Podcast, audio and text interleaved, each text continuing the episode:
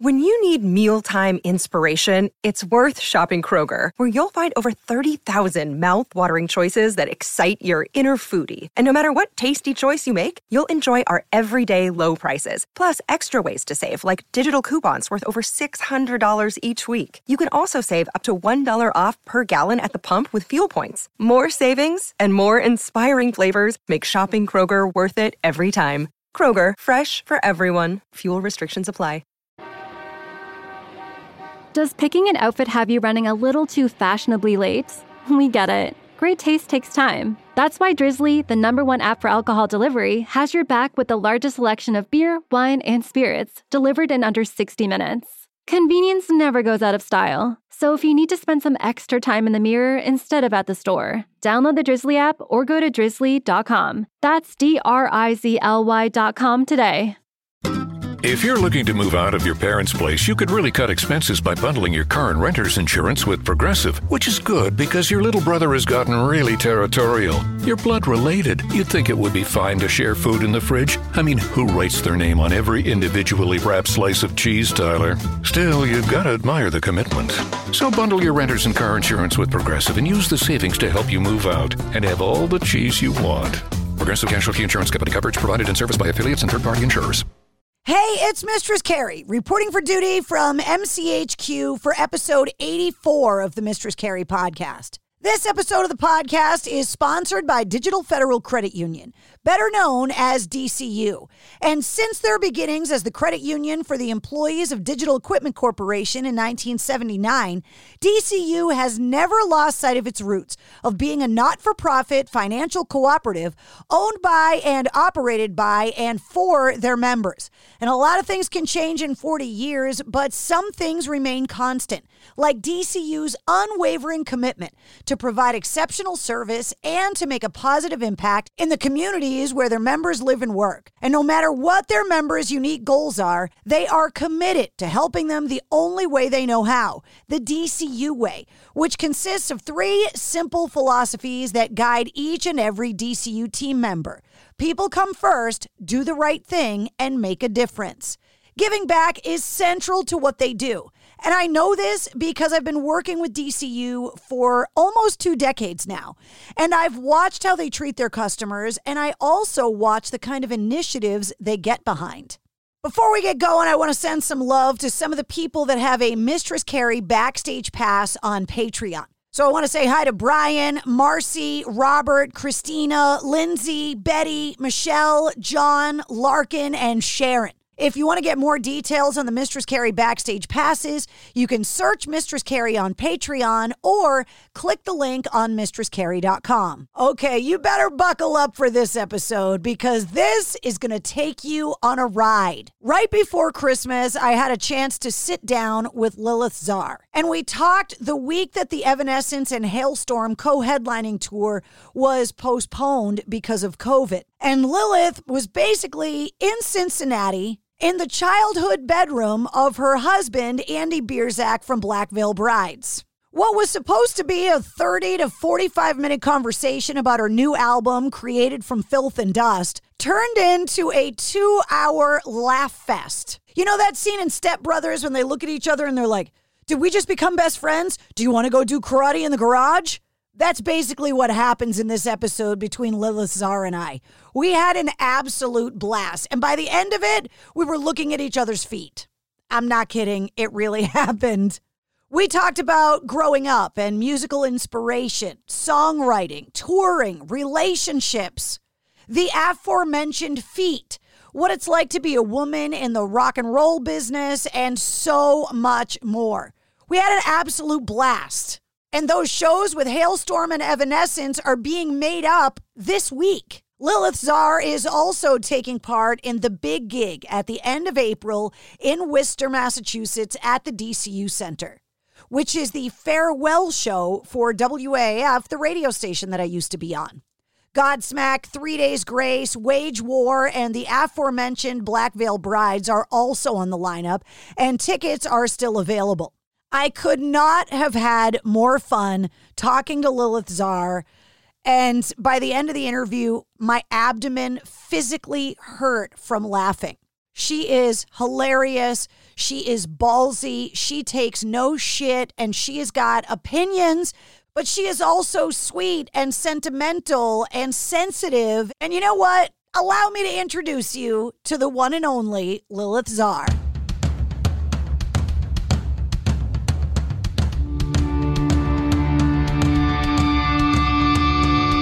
Hey, what's up? This is Sully from Godsmack. Strap on those boots, baby, because you are now in the trenches of the war room with the one and only Mistress Carrie right here on the Mistress Carrie podcast. What's up? This is Joe Rogan, and you're listening to Mistress Carrie. Her hair so lovely, pretty eyes. Hey, this is Brent from Shinedown, and you're listening to Mistress Carrie. Hey, Carrie, go put your bra on, girl. Hey, this is Steven Tyler, and you be listening to the baddest bitch in Boston, Mistress Carrie. What's up? This is Aaron from Staind, and you're listening to Mistress Carrie. Hi, everybody. This is Dave Grohl from the Foo Fighters, and you're listening to the one, the only Mistress Carrie. Hey, this is David from the band Disturbed, and you're listening to the baddest bitch in Boston, Mistress Carrie. Hi, Bruce Dickinson here from Iron Maiden. Yes, indeed, Miss Whiplash herself, Mistress Carrie, is here to um, unchain your brain. Hi, this is Flea from the Red Hot Chili Peppers. You're listening to Mistress Carrie. This is Denis Leary. You are listening to my favorite, Mistress Carrie. Hey, this is Corey from Stone Sour, and you're listening to, you have the privilege of listening to Mr. Carrie. Oh, God. Oh, yeah. You're on the record now. Okay. So, so uh, I won't say anything I regret. Yeah. or you can if you want. That's fine too. No, I'm good. I can. I, I'm a. I'm a Pisces, so anything I can do to avoid saying something I regret.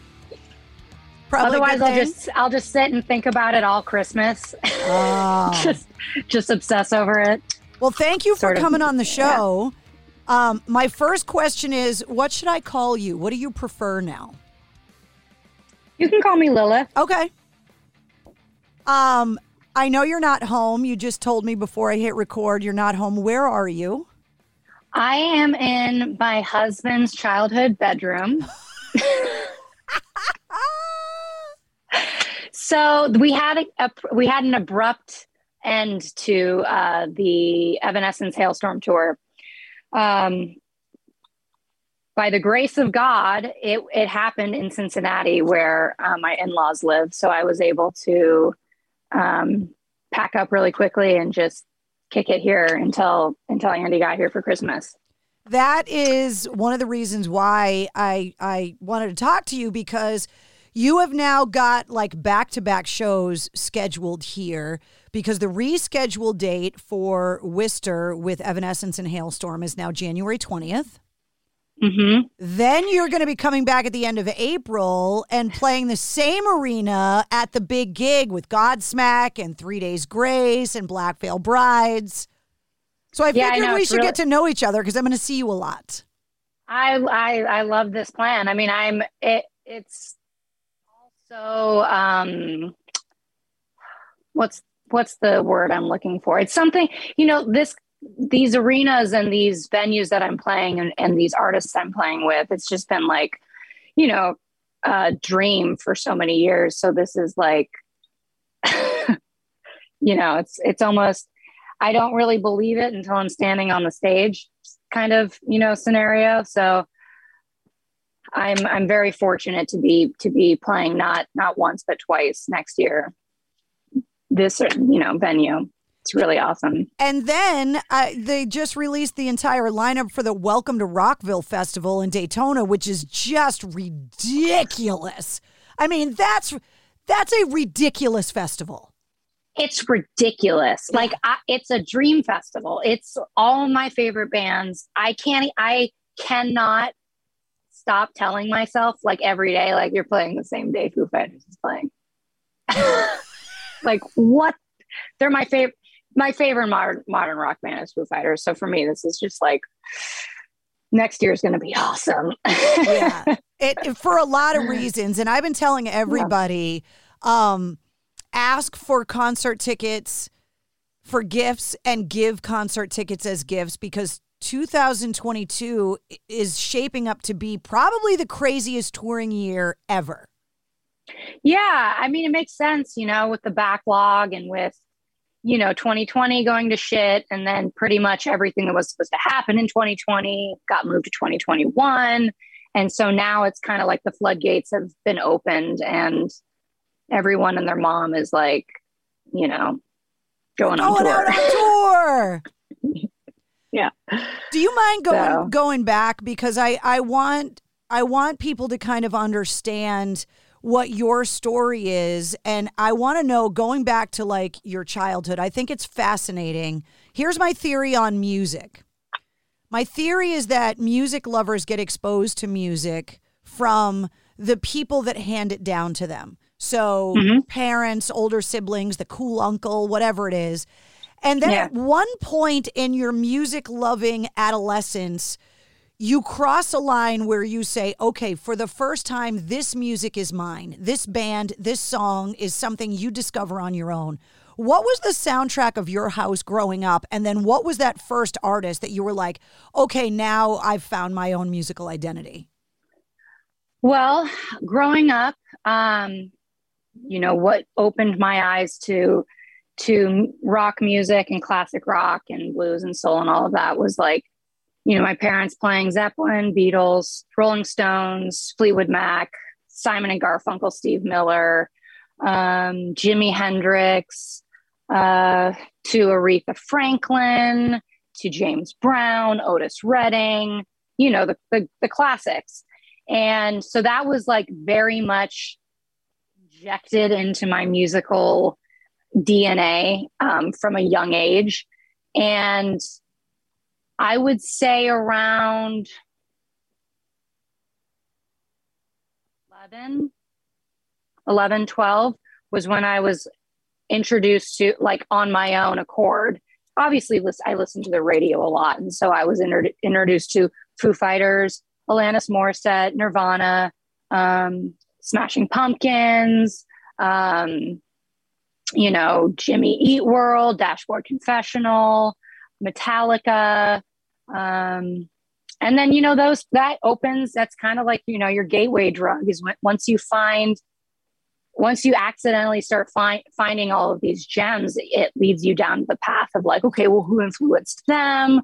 Who are they on tour with? And it just kind of like, you know, opens the gate and it's just, from there it's you're going down the you know the rabbit hole at what point when you were growing up did you go from just listening to the radio and getting exposed to all that amazing classic rock that your parents were playing? At what point did you go i think i'm a musician. I think i'm a singer. Does it run in the family?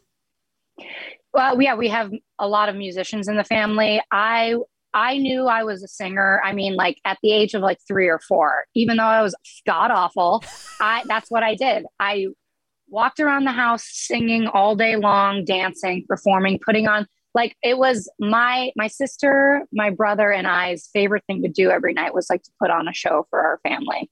And it was, I don't, I mean, God bless them for sitting through the weird shit we made them watch us do. Um, but uh, yeah, I knew I was I knew I wanted to be a singer from a very very young age. I didn't really um, start getting too. Se- I didn't start getting very serious about it until I was like 12 years old, when I actually like started trying to learn to to like write my own songs and stuff like that. But singing has always been in my life since I can remember. Do you remember the first song you wrote?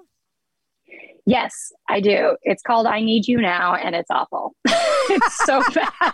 I have I have to we're going to Florida in, uh, like next week to visit my parents and I know I have the the CD somewhere, but I have it recorded and it is so bad, but I was so proud of it and it was like it was that surge of like I I don't know how to explain it. When you create something and you write something out of thin air, and then you then you then record it, and you listen to this thing that you created, there's like it it drives you and pushes you to to do it again. To you, there's a feeling. It's kind of like being on stage. You know, you just want you want that feeling over and over and over again. And so, um, even though the song is terrible, it propelled me to to continue. You know, writing and recording and all of that. So I I'm very envious. I, lo- I love it for that reason. Yeah, I'm Hmm? very I'm very envious of the process of songwriting because I can't do it. I've I've tried because I love music so much and my level of musical ability stopped in the high school marching band with the clarinet and it never pursued anything further. And I've had the most amazing conversations with artists over the years because so many great artists came from the marching band. Sure. And like, look, I don't know how to play the clarinet. I couldn't I couldn't play the clarinet if you put a gun in my head right now. So Neither could ever I, need Lilith. a clarinet player on my record, I would I would love to call you. There's not enough heavy metal clarinet these days. There just really Hmm. isn't. Oh man. Run it through like a Marshall stack with with a wah wah pedal or something. It could be amazing. Oh my that could be really cool. What's the last song I heard with It's got to be like New Orleans blues. It's really Yeah, well, I'm thinking like, didn't they have that like in the Eagles? Didn't they use that a lot? It's I, I possibly the saxophone just was way cooler when it came to Oh rock and roll. Like the sax, if you're gonna go down the coolness of reed instruments, the sax is just way cool. Yeah, the saxophone and just no shirt. That's just all I. When I think of somebody playing sax, I Oh, just yeah. think of like, you know, what is that? What was that '80s movie? Um, Fire. Uh, St. Elmo's Fire? Fire. That's what it makes me think of. Oh yeah, Oh man, so that funny. was that was uh, Rob Lowe. Rob Lowe. Oh man, Yeah, so good. he changed a So- lot of girls' lives back then. I'm sure he did. Yeah. so are you are you discovering you're a singer super young and then trying to play instruments? Like at what point were you just like, nope, singing is my jam. This is what I'm doing. Well, I started um I started piano before I started to learn to play guitar. And so I knew I lo- I I loved singing. But I also knew that I loved writing. And what happened was um I started piano lessons and I was like, okay, cool. And I, you know, I got kind of good and I was just like, all right, this is a little boring and um, not not as sexy as I want it to be. Yeah. So um, what happened was around the age of um, around the age of twelve, I would say I my brother got really my brother was a musician and is a musician. Great. He's like one of those musicians that knows how to play like every instrument. Like when he writes and records a record, I he hate plays all people like that, I hate just don't I know. I'm like, oh, cool, cool. You're good at everything. I hate you. Um, so he he got very sick of me coming to him to be like, hey, I have this idea for a song. Here are some lyrics. Can you write? The, can you help write the music? Because you know he was so he was so good at guitar and all that. And he was like, you know, for a few few times he humored me and and and would sit and write the chords. And finally he was like, okay, I've had enough of this. Here, gave me like a spare acoustic guitar. He's like, learn how to play this. And I was like, cool. What's this? no idea what I was doing. And he, so he, he was the first one to, to, you know, teach me C, G, D, A, like all the very simple, basic Beatles chords. And so for about like, you know, learning to play guitar is it's excruciating for the person learning, but it's also excruciating for the people that live in the house with the person learning to play guitar because it's all day long they excruciating just when you're trying to play the clarinet too. clank. Oh, I'm sure. I mean, I think anybody learning to play an instrument who's ever subjected to that noise, yes, it, like deserves a fucking medal. um, because for six months it was just me in my bedroom being like, plink, plank, plunk. Next chord, ding, pang, pang. Not only that, So but bad. it wreaks havoc on your fingers too. oh my finger my fingertips are destroyed for, for life i mean it's it's kind of like a badge of honor having calluses because it's like oh this is how much i love my instrument but, but also like i don't know man like anytime my husband and i are like laying in bed watching the movie and like i go to pet his head he's like get your rock fingers off my face please Sorry, here's the other hand. So, um, so yeah, my brother, I really owe that. Um, you know, my uh, musicianship and songwriting, right, like the beginning stages of that to my brother. You know, kind of getting set up with me. I love hearing what guitar players. Wh- what was the song that you finally played right and you were like, "Oh my god, I might actually know how to do this now." Do you remember what it was? Man, that's a. I've never been asked that.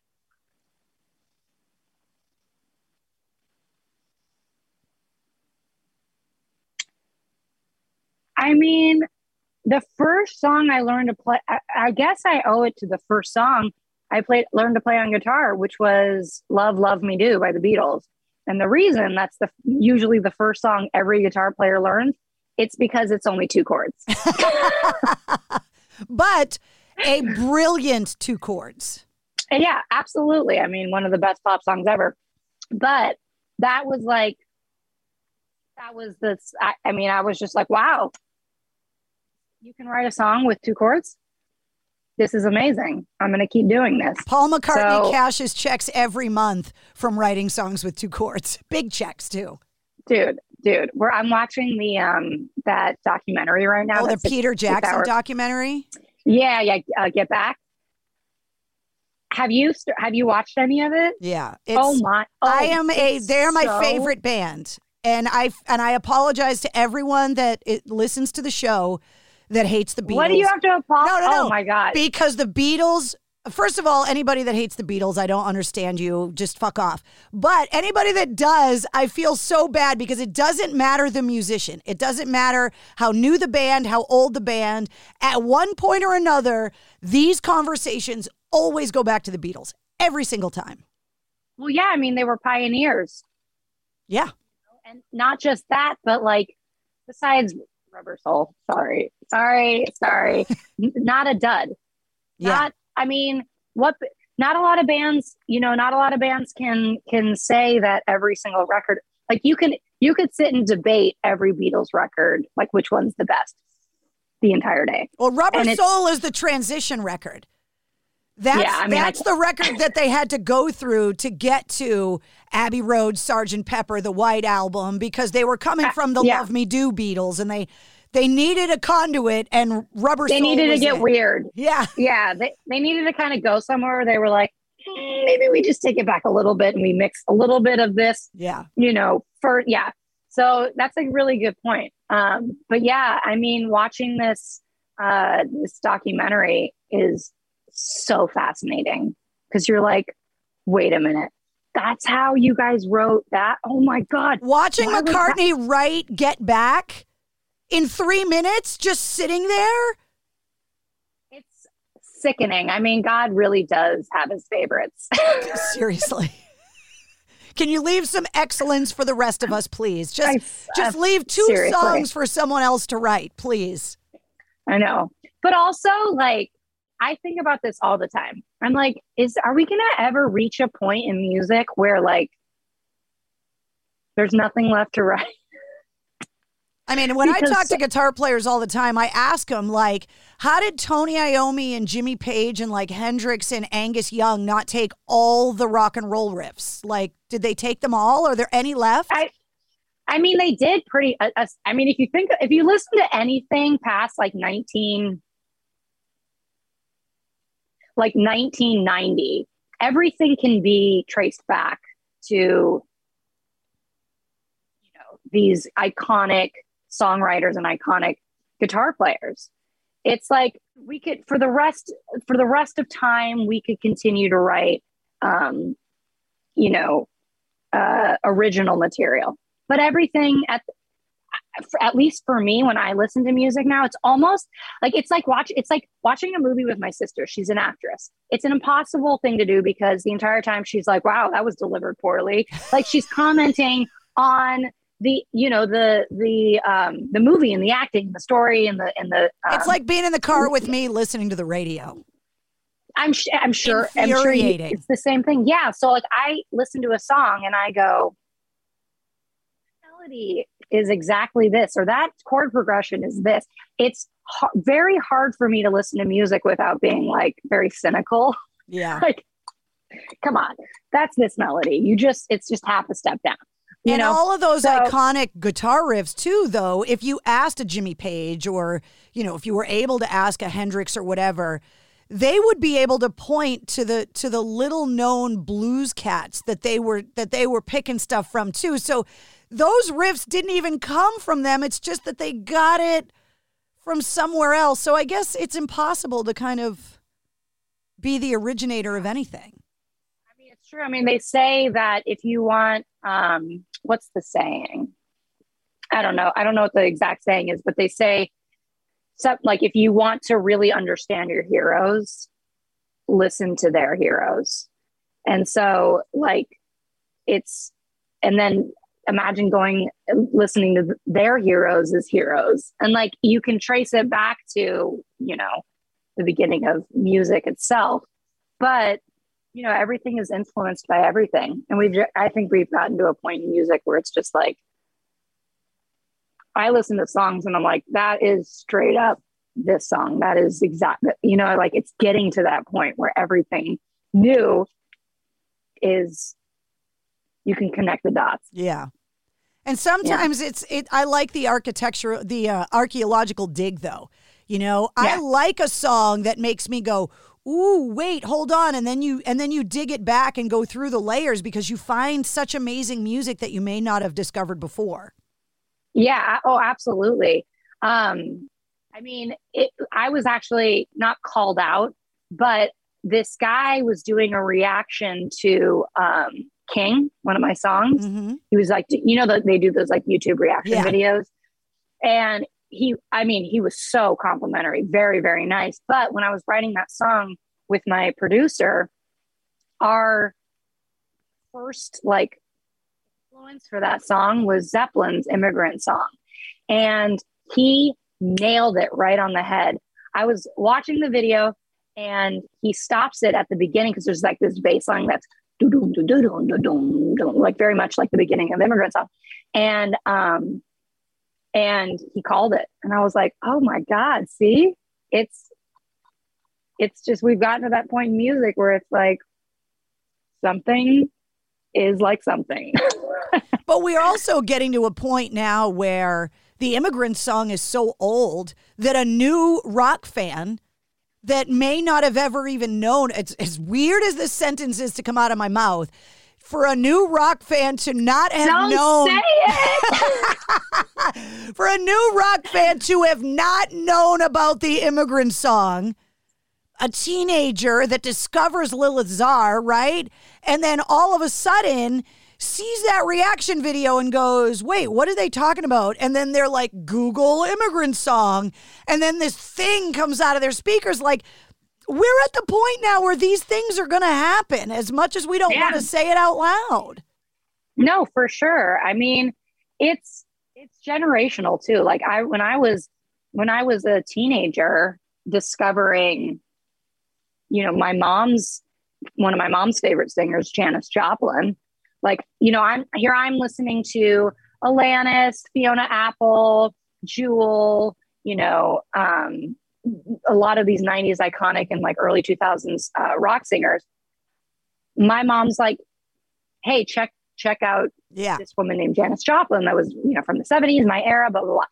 And I was like, Oh, oh, yeah. my God. See like, Joni you know- Mitchell. See oh, jo- oh, this then Heart, Yeah. then like, I mean, Joan Jett Oh, and, hell yeah. you know, Patti Smith and like all of these, just like Blondie, like all of this, you know, it just takes you back to, um, you know, again, down the, down the rabbit hole of just, you know, incredible musicians and singers.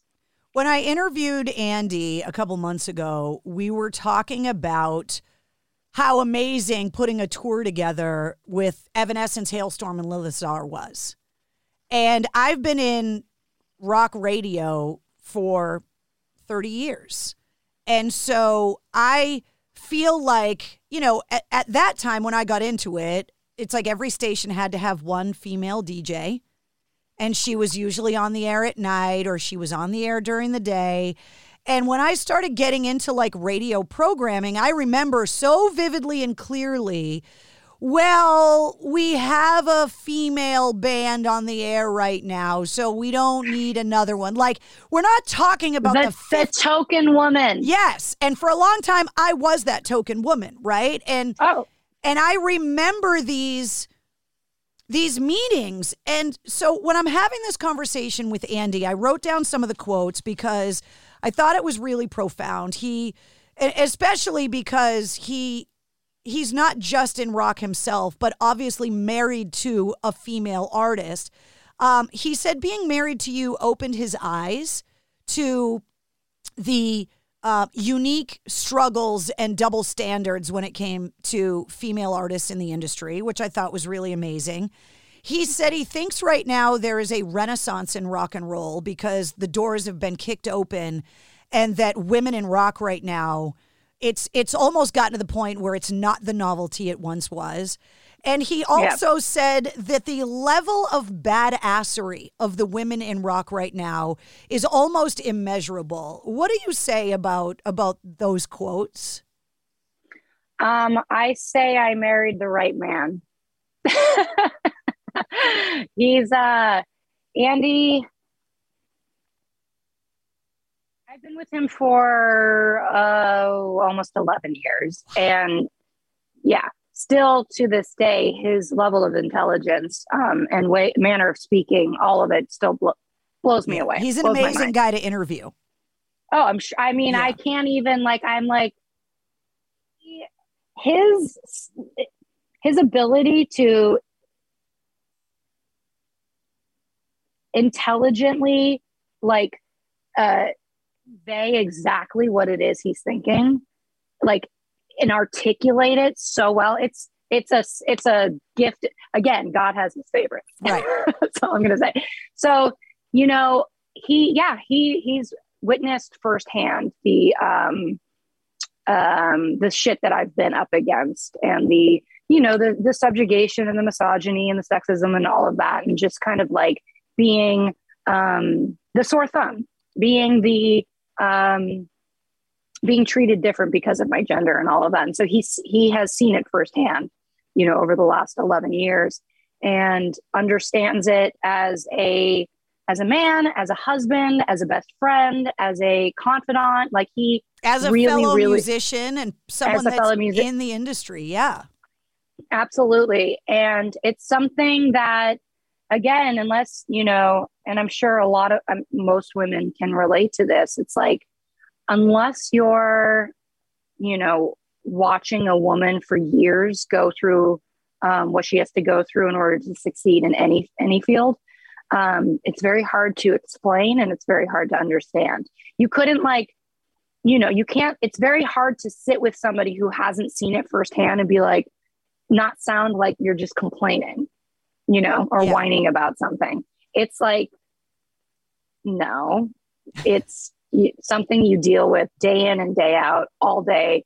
Little subtleties, little things to big things to, you know, to how somebody responds to you versus how they respond to a man. It's like, it's very, it, and it builds and builds and builds to the yeah. point where you're just like, all right, I'm changing my name and my entire brand is going to be about female empowerment. well, that's why I asked you at the beginning of the interview what you even wanted me to call you because I think the way that you just kind of, you know, drew that line in the sand and you said, you know what, moving forward, um, this is what I'm doing. Tell me if this is your experience. Um, there are very few rock musicians that have kind of had the career path that you've had. And obviously, as soon as you get into, you know, for pop country or whatever, um, you know, it's okay to have a, a, tie to like reality shows and competition shows. But for some reason, rock, we're so much more cynical, right? So I talked to Chris yeah. Daughtry, and who, you know, is one of the only rock artists that I think could probably relate to, to you, you know, having time on The Voice or whatever. And he talked about the years after The Voice and the music that he created and all the people that had influence into the songs, the song order on the records, the artwork, the way that the videos looked, like all of it. And the music that he's making now that he's an independent artist. And he said this is the first time that he is fully in control, that the music and everything is his artistic vision. And he's like, I'm at the point where I don't even care if people like it anymore because at least it's me. Yeah. Do you feel that way too? Oh my God. Are you kidding me? Wow, that's so amazing to that I, I didn't know that. Um he said that because, you know, there's not a lot of us that can say, Oh, we were on this huge giant singing competition show, um, left it, got completely, you know, swallowed up by the control factory that is major record labels. Um, and then spit out the other side, survived, and can say, you know, now I'm making music that is totally me and what I want to put out. Not a lot of people can say that. So I love that I have that in common with him because I, res- I just respect him so much as a musician. Um, that is something that I can absolutely say, you know, I, I came off that show and even though, you know, on the, on the show I was a classic rock artist, you know, they wanted me because I was a woman. Um, they wanted me to do pop.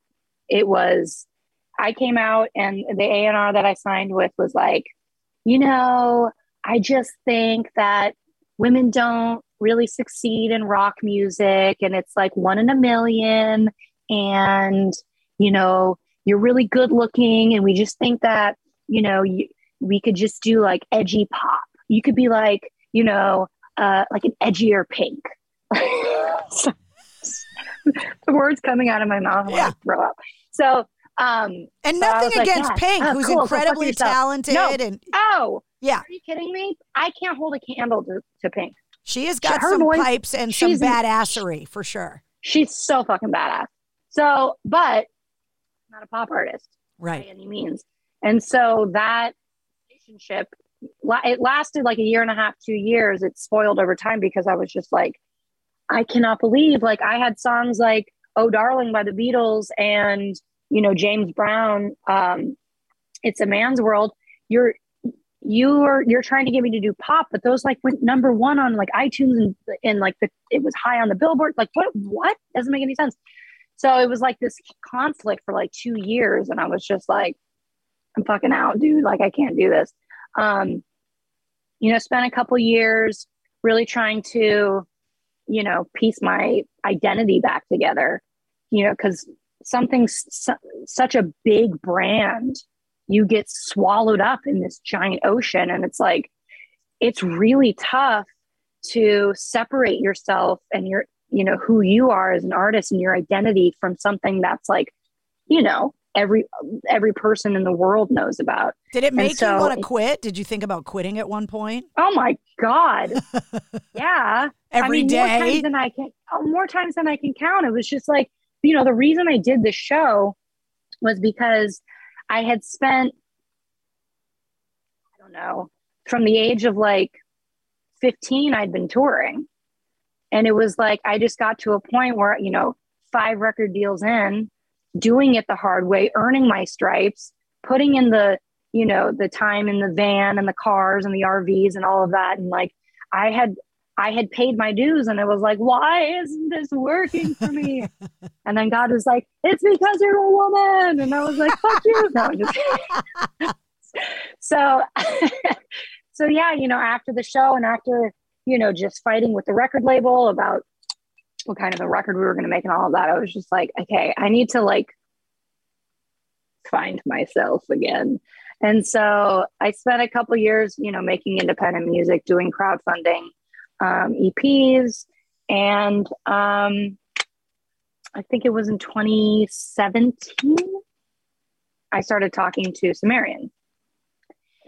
And um, I was like, this is definitely a home for me. You know, I was looking at the roster and just everything um, the label has done. And I was like, this, this could be a really great new home. And then I met up with Scott Stevens, who actually does, who works with Daughtry as well. And we started you know, we just started writing. And the first thing he said to me when I entered his studio was, You don't have a sound. He's like, Your voice, you have a, you, your voice has a sound and you have your own, your own voice. And that's a great place to start. But um, you, we have to hatch what your sound is. And so we spent basically two and a half, three years writing and recording and putting together created from filth and dust. If you get born as a woman with a voice like ours, it's like you got to do something with like this voice doesn't sing. This voice doesn't whisper sweet nothings. It kicks doors in. It's all it does. That's what my voice is, right? And it's Oh, like if I wasn't on the radio, I don't know what else I would do with it. The fact that they wanted your voice to be like a pop voice when Oh. it's such a rock voice is amazing to me. You know what else he said? He goes, um, he goes, your vo-, cause we were arguing over a mix of this song called Wild Child. And I was, they were trying to remove the electric guitars and they were trying to remove the drums. And he said, my A&R said to me, your voice can't be on a song with, with real drums and electric guitar because it's already it's already ra- like raspy enough if if you have electric guitars or drums or real bass it becomes a rock song because of your voice. And i'm like thinking in my head duh. Yeah you idiot. What is what why is that not registering in your brain? Like yeah because it's a rock voice. Yeah. It's not a pop voice. You I'm not trying to make it sound like this. Like if I if I recorded myself like first thing in the morning, it's almost so low it, you can't understand it. I have to like I have to warm it up. I am. It's. I. I completely know what you're talking about. When I wake up in the morning, it's like I just gargled with like a bottle of Jack. Yeah, like I It is- crawled out of a grave. Literally this morning, my insurance guy called, right? And it was first thing in the morning. I'm literally like sipping my first cup of coffee and I answer the phone and he goes, Oh my God, did I wake you up? And I was like, No. No, This, this is No, what it my- sounds like. my manager, one of my managers, like she calls me all the time, like first thing in the morning, and I'll answer. I'll be like, "Hello," and she'll be like, "Hello," and I'll be like, "Bridget, that's just my voice in the morning. Like, why?" yeah, sorry. Yeah, it is absolutely. I, I totally know exactly what you're talking about. But yeah, like I, your your voice is so perfectly suited for rock radio. I can't. It's like it. w- It's absolutely what that voice was born to do. It's And all it my does. voice was born to sing rock music. Yeah. Period. Like it just I would think that after all the years, I mean, you know, my purple hair is is has been my thing for I mean, it's been purple for 30 years.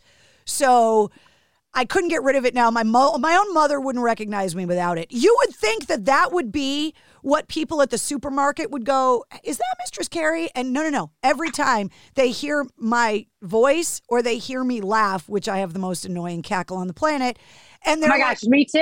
and they're like, "Oh, that's Mistress Carrie," and. I'm like, "You didn't know it was me because my hair is bright purple," and they were like, "No, I heard the voice." Because nobody sounds like that because it sounds like you've been gargling glass since puberty. That's so. I say gargling um uh uh concrete. Yeah. Battery acid, like like I'm just sitting around ripping butts with no filters on them, just like and I don't even smoke. That's so funny. I, I mean, yeah, some in people are college just born and that's with it. Yeah, it's just what you get.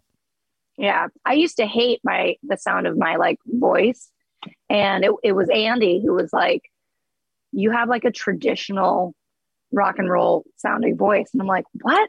Like I can't. I have a hard time listening to my own voice without being like, am I dying?"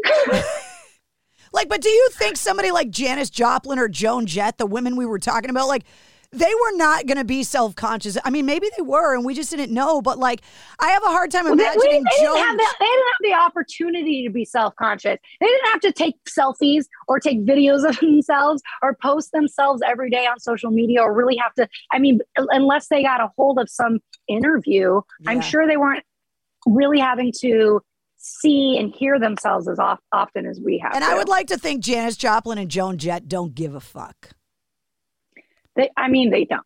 Like when I met They Joan don't. Jett, I met her. I, I had just started interning at WAAF, which was the radio station that I was at for 29 years. She was the first rock star I ever met, like in person in the halls of a radio station. She walks in in leather pants, a wife beater, no bra, not giving a fuck. And all I could think about was A, holy shit, that's Joan Jett, and B, she's so short. Like she's a very petite woman. She is. Very petite. But she Um, walked into that place like she fucking built it and owned it. Like that's just how she is. And I was like, that was a defining because I was 18 years old, right? And now I'm meeting Joan Jett, and I was like, wow, th- this woman just walked in and owned the place in this room Yeah. full of dudes. Like she just walked in and was like, what? That's, I mean, I find that people who are the most confident um, are the people who fully, well, they know who they are, but they have like, for me, my like my confidence when I find I'm the most confident is when like I am doing like you know playing guitar or singing something that I fully understand, something that I know I'm fucking good at, like that. So that kind of confidence somebody like Joan Jett, songwriting, guitar playing, uh, as a performer, I, she, I just she fully knows who she is. She fully understands, you know, rock music and and and and singing and performing. And so, like, yeah, of course, she walks in like she fucking owns the place because she's a she's the shit. Yeah, you know, that's so. Yeah, I mean, like, of course, she, that's just God. God, I would have killed to have known Joan Jett when I was 18. I didn't know Oh her. I just met her in the hall and I was just like, oh my God, met- you're even Joan met her. Jett. Yeah, like, and, and when the Me Too movement really kicked in, because I've worked in rock radio so long, I had so many people reach out to me and they're like, oh, I can only imagine your stories. And what was really hard for me was that um, I really didn't have a lot of issues coming up in my career because like I said, they there was always that token chick role, right? And I was fortunate enough that that I was able to get that role. That oh, I I was the one woman that got in the door and unfortunately the other ones behind me it was like, well, we already have Carrie, so we don't need but what the the one thing that I did, you know, start talking about is that it wasn't so much that I was female but I started getting whispers, weird conversations um, as I got older. And I actually had a boss say to me once, How much longer do you think you can be Mistress Carrie? And I, I just, I, I just looked at this old, almost 70 year old fucking guy who's my boss and like wanting to smash his face into the fucking vending machine, but Oh knowing I can't and trying to figure out how you answer that question and not get fired, but at the same time. So I, I asked if he had asked one of the guys on the morning show that question who Oh. who is 10 years older than me and and was like you know known for he was like the man child of the show right i was like well did you ask him that that question like like this is me like this is Yeah. this is this That's is so me ageist. I, I I- would look like this and listen to the music I listen to and live the lifestyle and have the tattoos and the Harley and all that, whether I was a barista at Starbucks or on this radio station. And so I find it very interesting to go back to what you and I were talking about that as this renaissance, as Andy called it, of women in rock, it's interesting that then there's like this, but are but are you going to be too old? And it's like, ask fucking Joan Jett that. Oh my God. Well, first of all, no wonder. I mean, like the whole concept of um, being the token woman is one of the reasons why women for so long um, didn't really support each other. Yeah, a 100%. Because this Queen bee competition was Yes. created by men. Yeah. And There's six dogs in the pen and one steak. Here's the one steak. You guys fight over it. really fucked up. The whole, I, the, I mean, I, that's something I've been dealing with my entire career is pinning me against another woman. Like it's just so fucked up.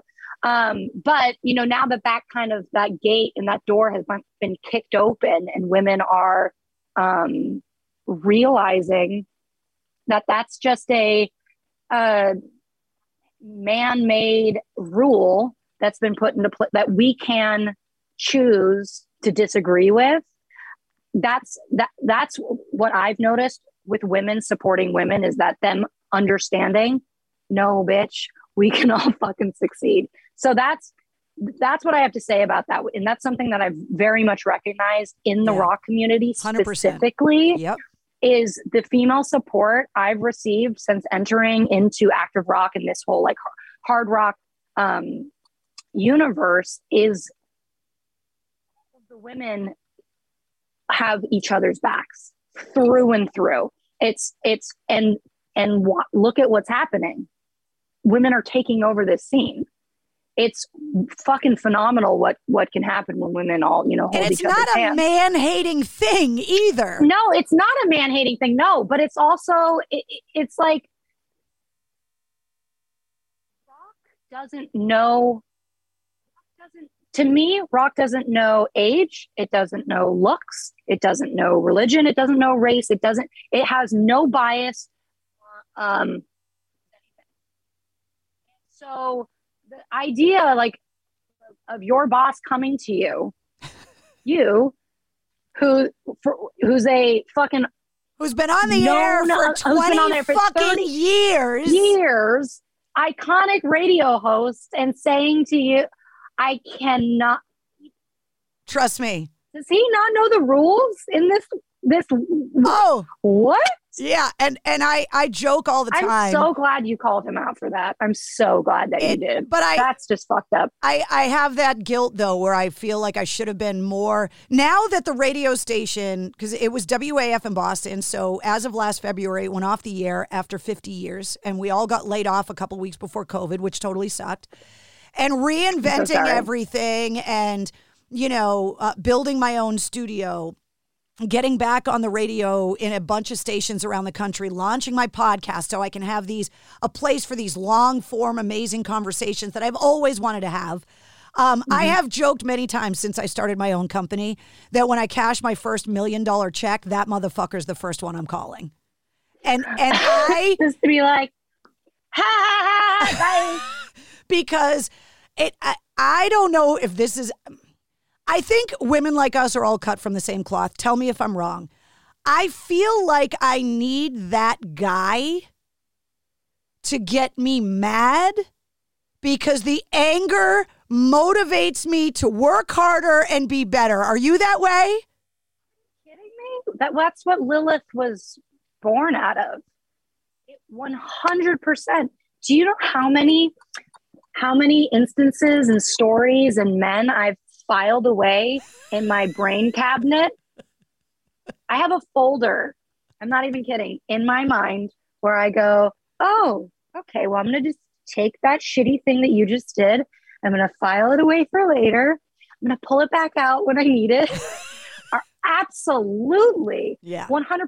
I yeah, wish I wasn't so motivated by the word no.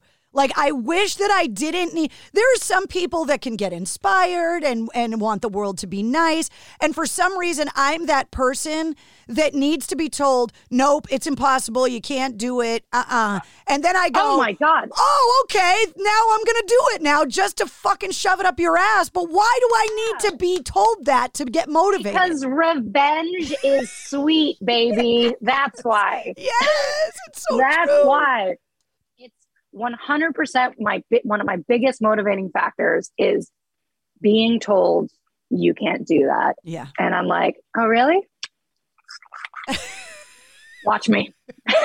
Watch me, bitch. Hold my beer. Yeah. yeah, yeah. Hold these. Yeah, yeah. exactly. It uh so. and that's the that's the crazy thing, right? So we're having a very serious conversation about about the the struggles that women have had in rock and the amazing um, leaps and bounds that have been made and the granite shoulders we all stand on, right? You know, I'm standing on Carol Miller's shoulders and so many amazing women in rock shoulders that were there in radio and, you know, and yet at the same time, Are we supposed to feel grateful for the shitty treatment because that is what in fact motivated us to be better? That that's kind of I know. I know. It's like it's it is a a blessing and a curse. Yeah. You know. Um I think in general um women are lionesses and I think that when you can rise above the um, you know whatever counter you're you're uh, up against anything that's like pushing you i think people that can go you know what? Fuck you fuck that watch me and can rise above that you know more power to them. I mean i feel like i i mean for me i just feel like life is a is a game and no matter your gender or you know what your no no matter who you are race sex all of that i feel like when presented with problems our natural instinct is to solve them and being told no and like you can't do this. Is just another problem.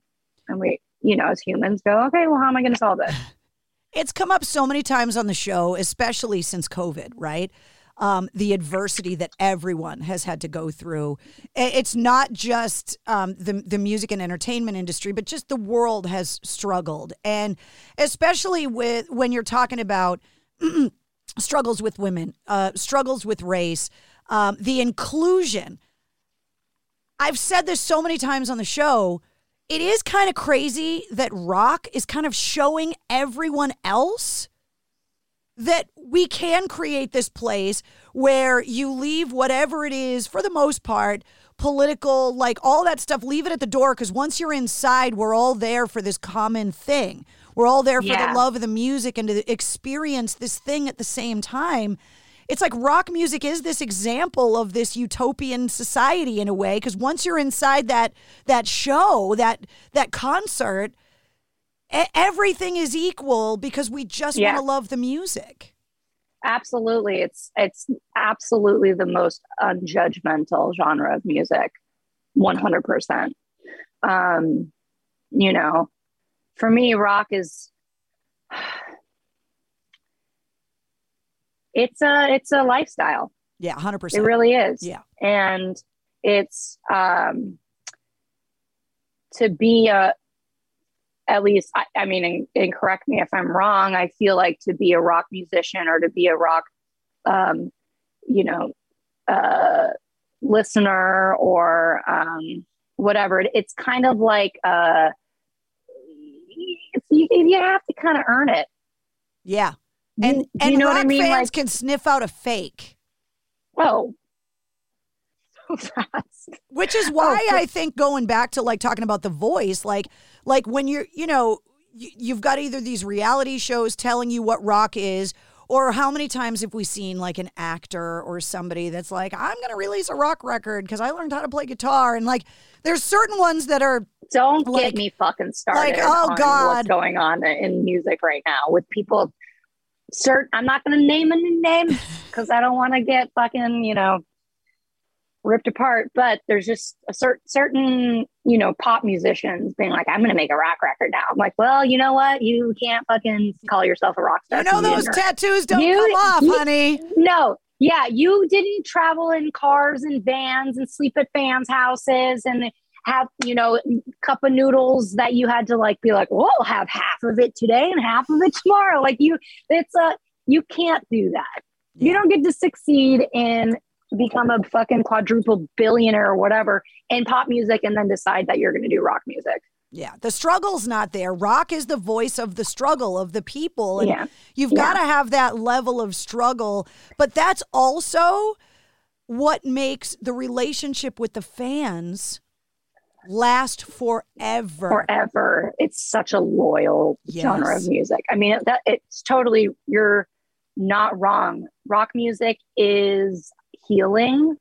Um, it's comforting. It's a hand to hold. It's a hug. It's tears. It's medicine, it's therapy, it's all of The soundtrack like, to all your good times too, all the amazing yeah, oh, memories. Like, oh my, yes. absolutely. I mean, it is again becomes part of your DNA. Yeah, and I think that you know that's a reason why um, you know people hold on to it forever, and why we're all so um, why we as like a group get along so well is because we have this commonality that is something that makes up a big part of our lives. Yeah. And because we have that, you know, similar um, affinity and love for something, it just makes us go, "Oh, you're my people." Yeah. You're you're you're like I don't want to fight with you except like we'll get into a debate about which guitar player's better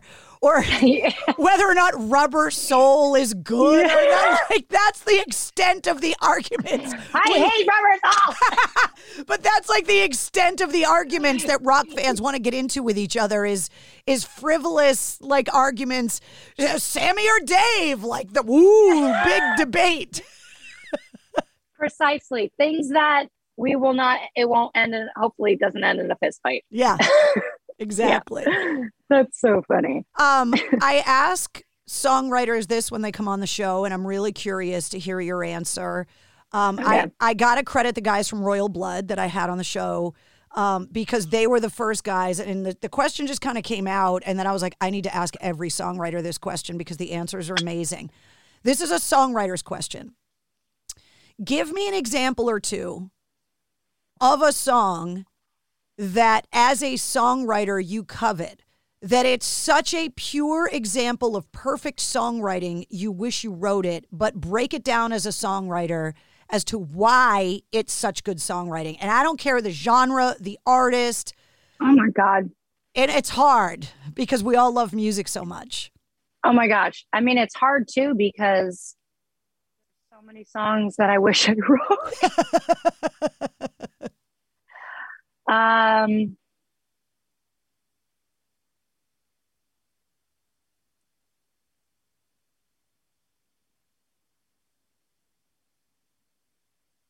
Oh my God, this question. I know. I'm. I okay. know it's a hard question, no. but but okay. Well, we've been talking. We've been talking about the Beatles a lot, so Hey Jude or While My Guitar Gently Weeps. Oh. Ah. Okay. Well, okay. And well, first hey, of all, it's like different songwriters too, right? Like, oh, I know you've got Lennon and you've got McCartney. Um, well, isn't that Harrison? Isn't While My Guitar? Har- that's Harrison. While My Guitar Gently Weeps was George. Yes, that's what I mean. George. Oh my God. Well, I mean, oh, that's right. It was yesterday that I was thinking oh, for yeah. McCartney. Yeah. Um, sorry, I'm like, question has thrown my um my musical history knowledge for a loop. um, well, I'll say this.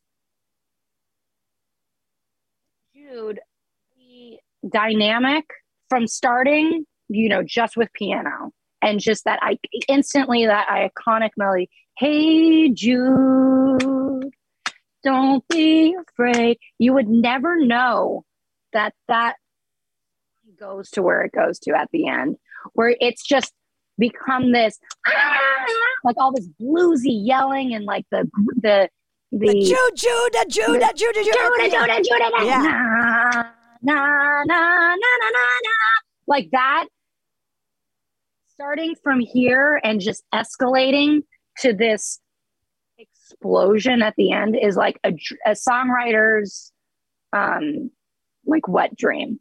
Yeah. That I, I mean anybody who's a songwriter that's listening to this right now, I, I would have to call them out if they did not admit that when you're writing a song, you don't want to end with na na na na na na na and then like having this like canon of um melodies and, and different lyrics and stuff going throughout. It's just like that's to me the best way to end a song is different melodies over different melodies with different lyrics and just an explosion of like, you know, a choir of people shouting behind you. It's like the most epic way to end a song. So that's my breakdown for Hey Jude. Did you say two songs? Well, as many as you want to give me. It's just such a fascinating question.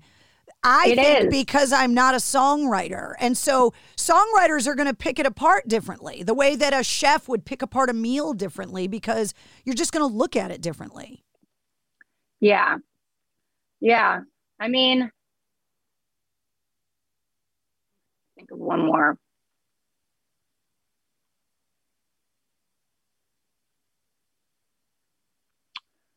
Well,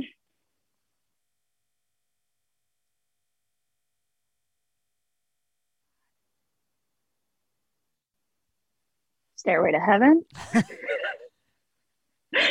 um, oh gosh. Yeah, because it's different than just the lyrics. It's d- like you could It you is. could argue I'm guitar here- tones and stuff, but it's the actual. That's exactly my brain is Yeah. right now. My brain is going through uh, lyrics, melody, and and like leads. And The guys from Royal Mm. Blood gave me the answer of "We Will Rock You" from Queen oh my god, I was just going to bring up Freddie Mercury. I was just going to bring up Queen. because they I mean, cited the simplicity of it, and so many artists have said that the best crafted songs are the simple ones that every other songwriter goes, "Well, I could have fucking written that, but you didn't because you Yeah. didn't think of Well, it." Yeah, no, for sure. I mean, that's if you go back throughout rock history, some of the biggest songs in rock are three or four chords, and a lot of them are- the same chords as each other. Like there's a lot, there is a formula. It's just being able to um it's just being able to to water it and pull out the the you know the best melody you can from that you know that, that lives in that chord progression or you know writing something that everybody can connect with. The genius thing about um, we will rock you was that they included the audience. Well, sis- Like Hey that- Jude does that too. exactly. Exactly. And so like and that's I mean me as a music fan i'm sure you do the same thing too. I mean i all the time listening to music i'll look at myself in the mirror and i'll be singing fucking whatever freddie or janis or whoever and like i want to feel like i'm contributing to it. Like it's also my song. Is i also you know like you want to feel very very very connected with it. And so this the brilliant thing about we will rock you was that their whole intention behind that song was to get the to give the audience something to do to participate and we want to be involved in the like that's why we're all there. That's we're we're matriculating to the borg at that point. It's like we all want to be attached in that moment into something. Yeah. I mean absolutely. That's um what a great i can't even beat that. There's no way i could beat that. Like any musician that goes up on stage if you went up and just grabbed the mic and said nah nah nah. Everyone in the crowd would go nah nah nah na na na na Like- oh 100 i mean that was but freddie was like that was was so brilliant with audience participation oh yeah. and getting get i mean it, the whole concept was so i mean there, there's no still to this day i don't know anybody better who was better at it That's the thing. We You can know? get into one of those rock and roll arguments about greatest frontman, but normally, pretty often, Freddie Mercury, if he's not number Well, one, he's going to be top three. i mean oh for sure Yeah. i mean i probably watched their their live aid um, performance over you know 50 times Probably And not as many as Rami Malek because he had to memorize it. oh my god dude he did such a good job I know. oh my god Roger Taylor came out recently because Sacha Baron Cohen was supposed to be cast in that role originally. Yeah, blo- mind blowing. I know. And and Roger Taylor was basically like, he's not that good of an actor. He's too tall. Like, you just imagine No. Borat as Freddie Mercury. I know. no you would never take it seriously you I just know. the entire time be going my life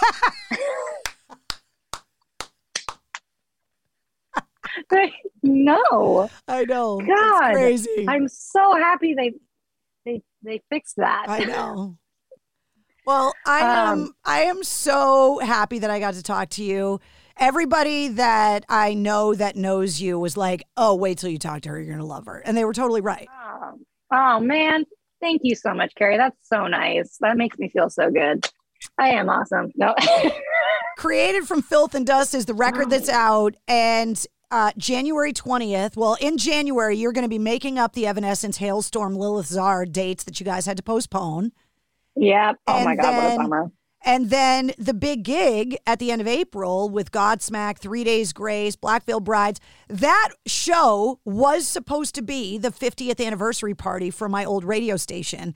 And before, and then then the station got taken off the air and COVID hit and the show's been postponed. So this is the farewell of WAAF two years after we went off the air by the time you're in Wow. town. Yeah. So it's going to be Um, so I'm going to be there to host it. It's going to be um it's going to be a, a a happy and sad night because the arena will be filled with you know people that grew up listening to this iconic rock station that went off the air last year and Oh, yeah, it sucked. I was Oh, on the air so at the very end. It was terrible. It was like putting a dog down. Like you don't want to do it, but you want to be the one in the room, kind of like that. yeah. I mean, I can only imagine, um, you know, how hard that must have been. Um, man, fucking COVID. Because well, it wasn't even COVID. It we went off the air a few weeks before COVID hit, but it's it's one of Oh. those things that those these iconic rock stations like they're they're going away slowly. And the good thing about the rock community is that we're we're still finding ways to connect, which is why I launched my podcast, you know, oh so many episodes ago was to be Yeah. able to have this rock community still have a place that's like ours. It's like we're going back underground a little bit, which is kind of cool in a way. No, for sure. I mean, I think that um, I, find that the music industry or, or you know music genres in general are very cy- cyclical. Yep. And and I I mean, what I'm what I'm witnessing, at, at least for me, is that like the same sort of the same sort of thing that I saw back in like you know the 90s with rock music and it becoming um very mainstream i i feel like um as much as gen z's drive me insane i think that you know they're discovering um a beautiful world that we that you and i have grown up in and and Gen Xers took to a lot of shit back in the day, and we've proven to be the, quite resilient as a generation, the Gen Xers. Yeah, absolutely. And I think that rock music, um, the reason it's never gone gone away is because um, it never, you know, or what people are always like, "Oh, rock is dead." No, It's never. no, it's no. been alive. It's been the it's the longest lasting genre of music. It has it has survived everything and continues to survive and continues to thrive because it is the greatest genre of music, in my opinion. It's just going to reinvent itself, and that process of reinvention is scary. And and you gotta sometimes you you gotta like die to be something else. Like you you're not going to be the same thing. You know, the caterpillar kind of concept or whatever. It's like it's yeah changing. absolutely you got it absolutely i mean you've got to um and you have to reinvent yourself and i think that's what real artists and real rock artists do constantly is um uh, they redefine themselves and reinvent themselves over and over and it's a forever continuous creation and that's what's so wonderful about rock music is it's ever creating Well, this is the first time that I have done an interview where the person was in their spouse's childhood bedroom.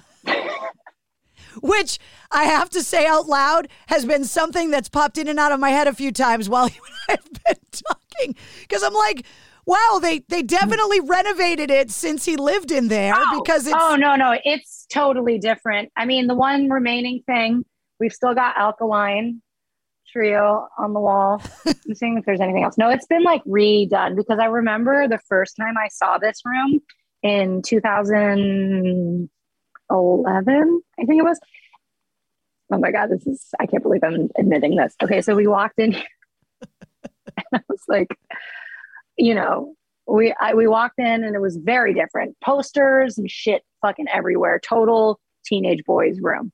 And like Andy and I, well, I'm a I'm a few years older than he is. So he we come in here and I was like looking at the bands, looking at the bands on the walls, and I'm like, oh, these are kind of modern bands. And I was like, um, how old are you?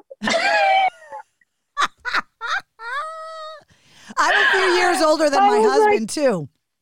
I was like, did you uh Can I see your ID? I just want to confirm because I'm a little um, nervous. Yeah, and so it was. It worked. It's fine. It, it clearly worked out. Um, but um, there's something to be said, by the way, about having um, younger. It says something about them. Yeah. Like Andy, when I met Andy, it was like, 20 or are you an 80 year old man? Because he's so wise, yeah. so smart, so wise, yeah. very, very ahead of his body, very ahead of his, you know, his body age. So, um, yeah, but yeah, I mean, now it's, say, it's it, definitely more adult and it does say something about you know the guy that wants to have that because i'm i'm five years older than my husband and who mm-hmm. by the way is a country music fan. Yeah i i know. can we just process that for a second? Like like grew but up like what kind of like he, like modern? No he he's into like the outlaw stuff. Like he loves johnny cash okay. and like oh. like his his experience with rock music is like acdc like that's his so like when he and i started dating we didn't grow up in the same state so he didn't grow up like he didn't listen to the radio station i worked at he didn't know what i did for a living like it was like a blind date scenario and when okay. we started dating and stuff he was like well you know, well, like, what do you, what do you mean? Like, you know, like what you do for work and stuff. So I was like, okay, um, the radio station's presenting Metallica at the football stadium. So I'm going to take you and I got to interview James Hetfield backstage at the show. And then I'm going to introduce the band on stage in front of 70,000 people. And you're going to come with me and you can see what I mean. Oh my God. And he was like, Who's James Hetfield? no. Oh my God. And I was like, oh, the fuck? Because I can't. He. I mean, first of all, he's a Marine. So how he made it through you know, two decades of war as a Marine and didn't know who Metallica was, I still haven't been able to do that archaeological dig. I, I like li- seriously, I commend you because I think this is why none of my relationships ever worked out in the past because I could not, I, I couldn't do it. Yeah. I like with boyfriends and stuff like that. I was just like, oh my God, what do you mean you don't know this or that or this song or this artist or like having to like them be so fascinated with like my electric guitars and like just like I was just like I don't have anything in common. I don't have anything in common with you. Yeah. And that like to to to take the time to show to be as patient like that's something i just don't have so i, I don't have it either tremendously for that and the thing is is like that I found it refreshing because he didn't want to pepper me because he wasn't a rock fan. So he wasn't asking mm. me, what does James Hetfield smell like? Oh, and what are oh, these? that's a real. So for me, it was it was something that was like, okay, you look at this as what I do for a living, and you respect my career, and you understand that there's hard work that goes into it and all of that. But he's not like so fixated on it that it's why he loves me. That's which, which was a really that, interesting thing for me. Oh, absolutely. I mean, that's kind of like along the same lines as is why I think Andy and it worked out so well for me and Andy because because he didn't he again he wasn't like you know who do you know what have you been on tour with you know what is this? Like what it, yeah. he just under he it I think that we there was a comfort yeah. in knowing that the other one wasn't there was no secret mo or like you know there what you know you he didn't care who i knew or who i'd been on tour with or who i was friends with or w- whatever it is that i have done in my career and vice versa Well, And you want to be able to lay in bed with your gross guitar hand rubbing his head, right? Let me touch you. and like have no makeup on and have your hair up and be in sweatpants. And it's like if the person's with you because of what you do, because of the lipstick, because of the stage persona, because of like all of that, like those things can all go away. I mean, oh, like a hundred And then what's percent. and then what's left? Oh no, I mean, I, I could not agree more. I mean, that's never that's a never a recipe for a successful relationship Yeah. ever, ever, ever, ever. And that's like, you know, I think that's why Andy and I tell each other all the time how lucky we are because we see it all the time. Yeah. We see it with our friends and bands and musicians, and we see the, you know, who they start to date, and and we're like, well, I have a, uh, that just so you know, I'm I'm picking up a little, yeah, like it's so we're, we say it to each other all the time how lucky we are that um we found a, a partner that doesn't give a shit Yeah. who they are. And the thing is, like when you guys get to tour together, it's great, right? But Yeah. then there's going to Oh, be for sure. times where you guys are crisscrossing tours and not able to like see each other. And like my husband's been deployed for the last 15 and a half months. I haven't, like, he's been gone. So, I mean, Are you? Oh my god, I thought it was bad. I'm going on. I'm going on three months. Oh my god. Yeah, and it this is his. So I, I mean, obviously, I knew what I was getting into. We just got married last year in the middle of COVID. We were together. Oh my gosh! years. Congratulations. We got married in the driveway in the middle of a pandemic, and like That's so romantic. we had everybody. That is. It was really sweet. Like we had everybody. Um, we had everybody like sectioned off in like lawn chair pods because of COVID, you know. And we ordered pizza Oh. and delivered like pizza and bottles of champagne, and like everybody just kind of stayed away. And we got married in the front yard because he was getting ready to deploy.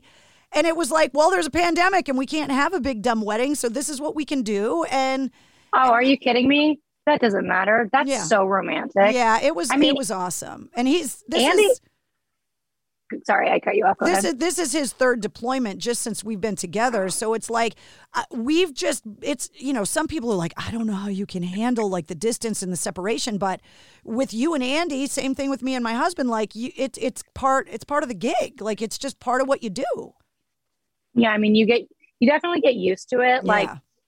you know, we're both such independent people that like it's we're able to deal with it. And like Yeah. I'm, you know, now he goes and I'm like, okay, cool, house to myself. Yeah. Like it's like it's like you know, you get you figure out how to keep your mind occupied, how to stay busy, and you you know you've learned especially over the years and i'm sure for you too you learn to cope with that distance um and then you don't have to feel sucks, guilty but- for like when you work late because they're not home like waiting for you so like for me Oh, no. like if i would just want to like lock myself in the studio and edit for 12 hours like i'm not like oh i should go upstairs because you know like it's like okay well Yeah. he's not even here so i'm just gonna work and be able to get yeah you're able done. to be like super selfish which is Yeah. like in my opinion everybody needs to have that like boundary whoever you're with um of selfishness yeah to like but then it's nice when he's do what you home and then i can shut everything else off and be like okay now we're just gonna be like we're gonna have such quality time like i'm gonna climb Oh, yeah. inside your underwear and like live there for a month i know i'm going to just curl up into your armpit with just and just smell it You don't mind if I burrow into your abdominal cavity, do you? Because I just want to hang out there and nap. Is that cool? That's so fucking funny. Andy and I talk about it all the time. How like we can't get close enough. Yeah. Like I'll be like, I just want to climb inside your skin. Yeah. And he's like, and I want you inside my skin. And it's so disgusting. but That's a so rock romantic. thing because only rock people would be like, "Oh, I totally get it." Everyone else is like, "Oh my god, that's Oh my horrible." God, you guys are fucking serial killers. And you're like, yeah, I would absolutely eat him. Plus, I had to marry him because he he bought me um, black diamond skull engagement Oh, rings and oh wedding rings. I'm like, God. I gotta lock that shit down. Oh, he's a rock, man, dude. He, bu- That Right? guy's a rock music lover. He just don't know it You yet. just so I'm hoping, I'm hoping that at some point, like maybe for the big gig at the end of April when he's home, that I'll be able to bring him to the show, which would be great. That'd be that'd be fucking awesome. Yeah. That would be so awesome. Also, so romantic how you guys got married. I mean, so so We romantic. could Andy do and a I double date. You and Andy will be together at the at the show because you're playing that show together. And if I can Yeah. bring my husband there, we can like. Oh my god, that would be amazing. Yeah, that would be I would nice. lo- I would love that so much. Although that might be like that happen. Ghostbusters crossing of the streams, where if all four of us were in the same place, it might open up a hole to another dimension. There a black hole just might start circling and it just sucks us out into this other alternate universe. Yeah. Where COVID never existed. Um Yeah. I'm watching um oh god, Dark show on Netflix. No. Anyways, I don't I don't want to give anything away, but it's like about it's about like time travel and like black holes and different dimensions and stuff I, like that. I have binged every um pandemic end of the wo- like I don't know why I'm rewatching The Walking Dead right now. It's like I need to punish myself. I'm like why am I doing this to myself? But I'm rewatching it all right now and I'm like living through this pandemic going are people going to start turning into zombies? Like is that I just want to be ready. It's like a training manual. dude i mean when we when the pandemic started why i think i think the entire world was like well we may as well do some research and be entertained at the same time. So like i we watched all of the end of the world movies and like we i was like maybe. Outbreak, Maybe World is- War Z, like I'm watching all like- of them. yeah maybe this is where we all die or turn into you know we eat brain eat eating fucking scab blood monsters. Like i don't know. Like maybe this is it. I've been a doomsday happen. prepper for years, and when COVID hit, all of a sudden, no one thought I was crazy anymore, and they were like, "What should I be stockpiling in the basement right now?"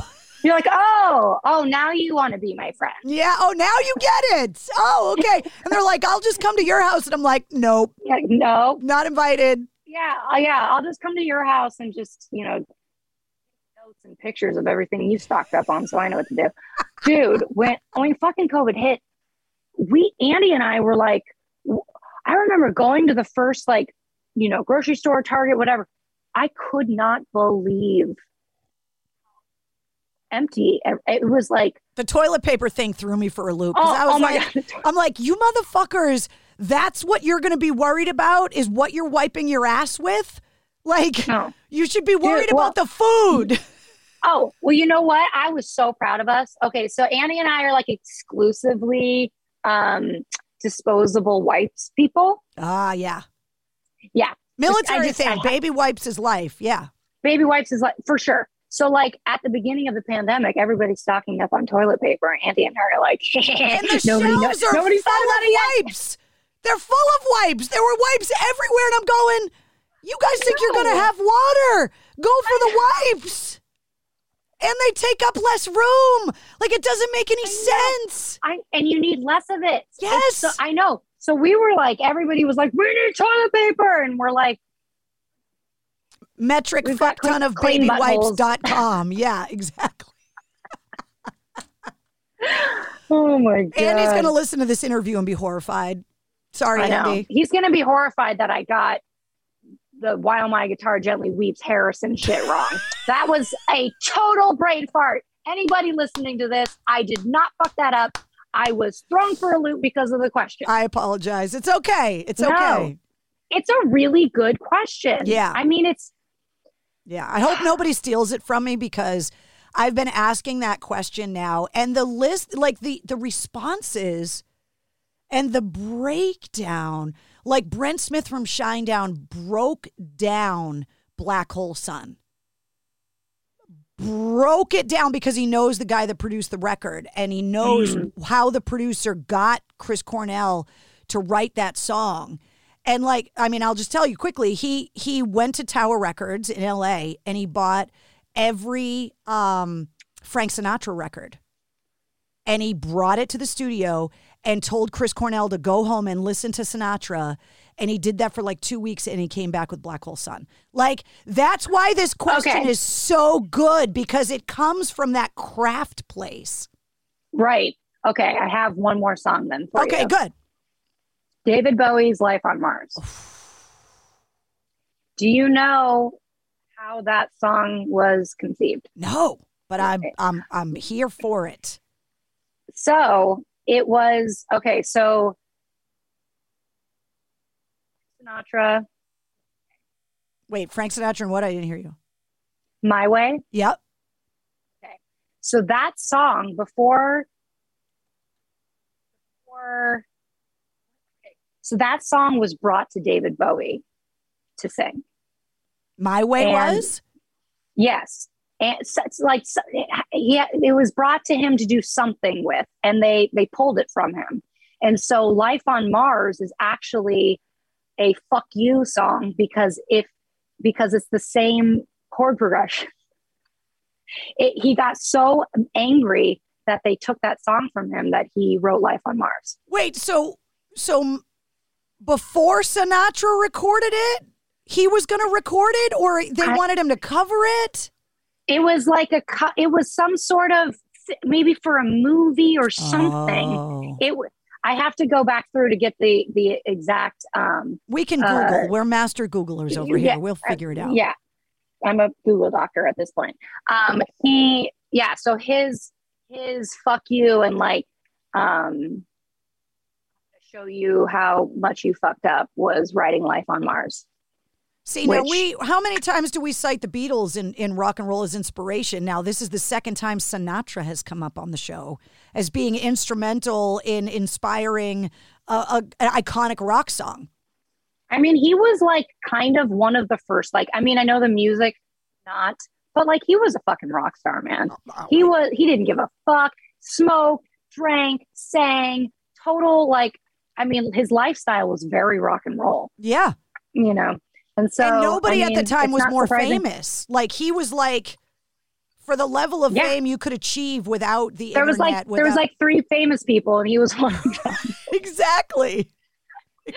so yeah, I mean, if, I, I can see why a lot of uh, stuff stems back to him. Yeah. Well, that's why I Yeah. love I love songwriters breaking down songwriting inspiration and and songs that they love so much because it it is kind of like a Lego block thing, right? Where you where you can see how the songs get crafted and put together and and the inspiration behind it and how they recorded it and um I talked to Toby Wright, the record producer, and Mhm. he told me that if you go and listen to um because he produced follow the leader so if you go back and listen to got the life that weird guitar thing at the beginning that was a practice amp recorded through a fan that they like a like a an oscillating fan in the studio Oh my god! and like and so hearing it for because that was his idea as the producer and he was like just bear with me i want to i'm going to put a microphone and i want to put the amp on one side of the fan and i'm going to put the mic on the other side of the fan and they crank the fan up because every kid has done that whole thing where they yell into a fan and it d- makes weird things with your voice Yeah, yeah, yeah.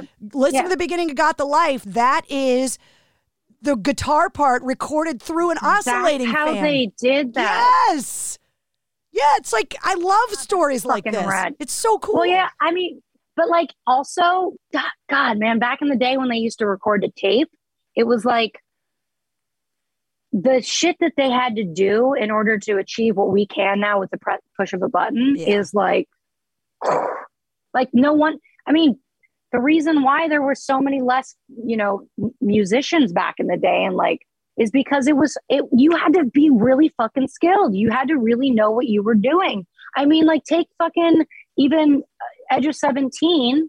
That that was recorded live in the room with all of the singers and the band and Stevie singing the whole thing.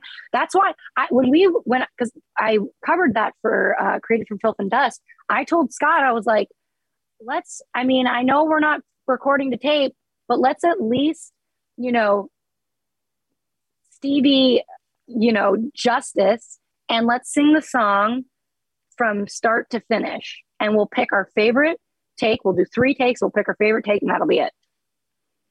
and like that's like that's the level that of skill and talent you had to have back in the day was shit like thinking of things like, well, we're going to record through this to get this kind of crazy effect, which now you can easily do with like going like plink, plink, plink. Well, that's how Miles and Slash recorded their new record. They recorded it live in the studio, which I'm loving that rock bands are starting to do that old school stuff because I feel, and this is what Miles said, you can hear the difference.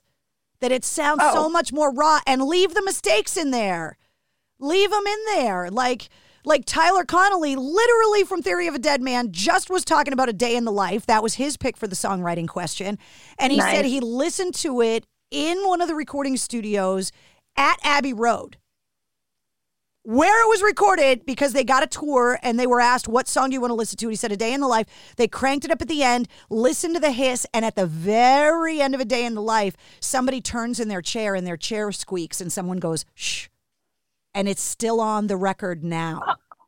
Oh my God. Yeah. I love stuff so like that. Fucking wreck. And Enter well, 17 is Diamante's pick. That's the song she picked that she wished oh she wrote. God. Yeah.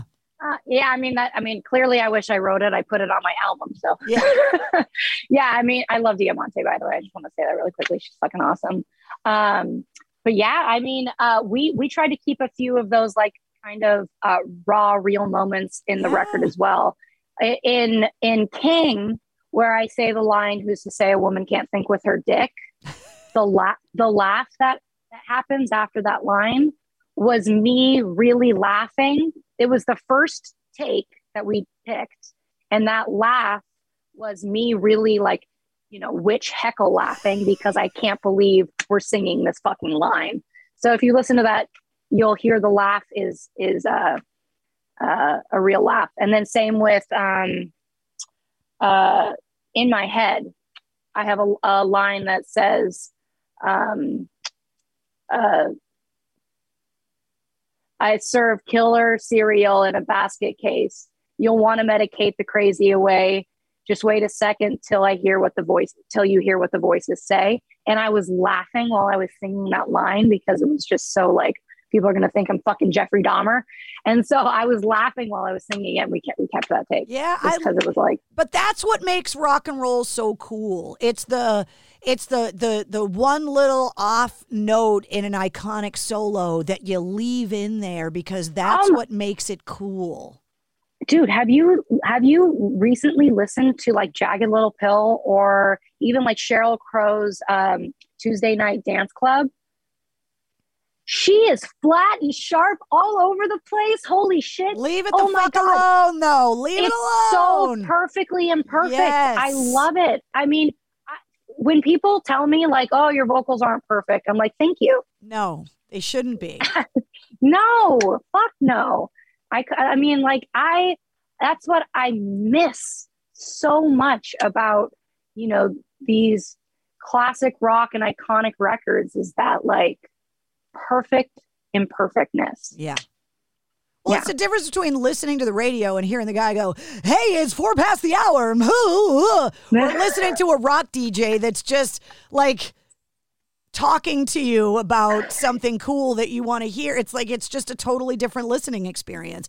Pro Tools can make totally. anybody cool or sound well good. yeah i mean that's why we have a bazillion artists now it's like catfishing not- call it what it is you're getting audibly catfished. Oh my god, I've never thought of it that way, but totally. It's true.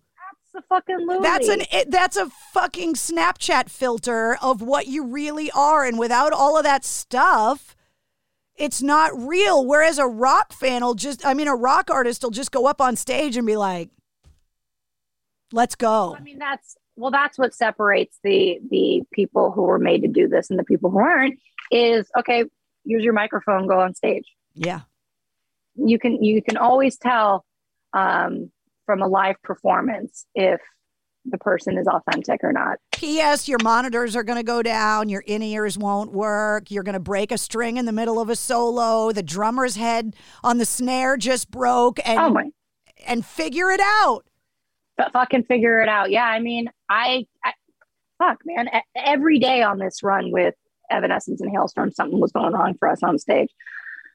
but the show fucking goes on and like I, I i remember oh god it used to eat me alive when i was a teenager. I would just get off stage if something went wrong and i would just be so fucking so upset about it and it would just drive me so crazy. Now oh my god now it makes the set. It makes the show. We we get off stage and i'm like oh my fucking god dude bass sounded like a fucking fart in my monitors. It was hilarious. And you just go like now all of the fuck ups and all of the weird things and all of the crazy like uh you know spontaneous things that happen on stage is like what makes it well spinal tap proves awesome. itself to be true. You're going to get stuck in a pod. At some point you're going to get stuck in a pod and you can either freak out about it or you can dave Yeah. roll it break your leg build a throne and go back out on the road. Just dude Dave, have you listened to his or read his um, autobiography? No, not yet. Called the, the, the, storyteller. yeah it's on my list of books like Okay.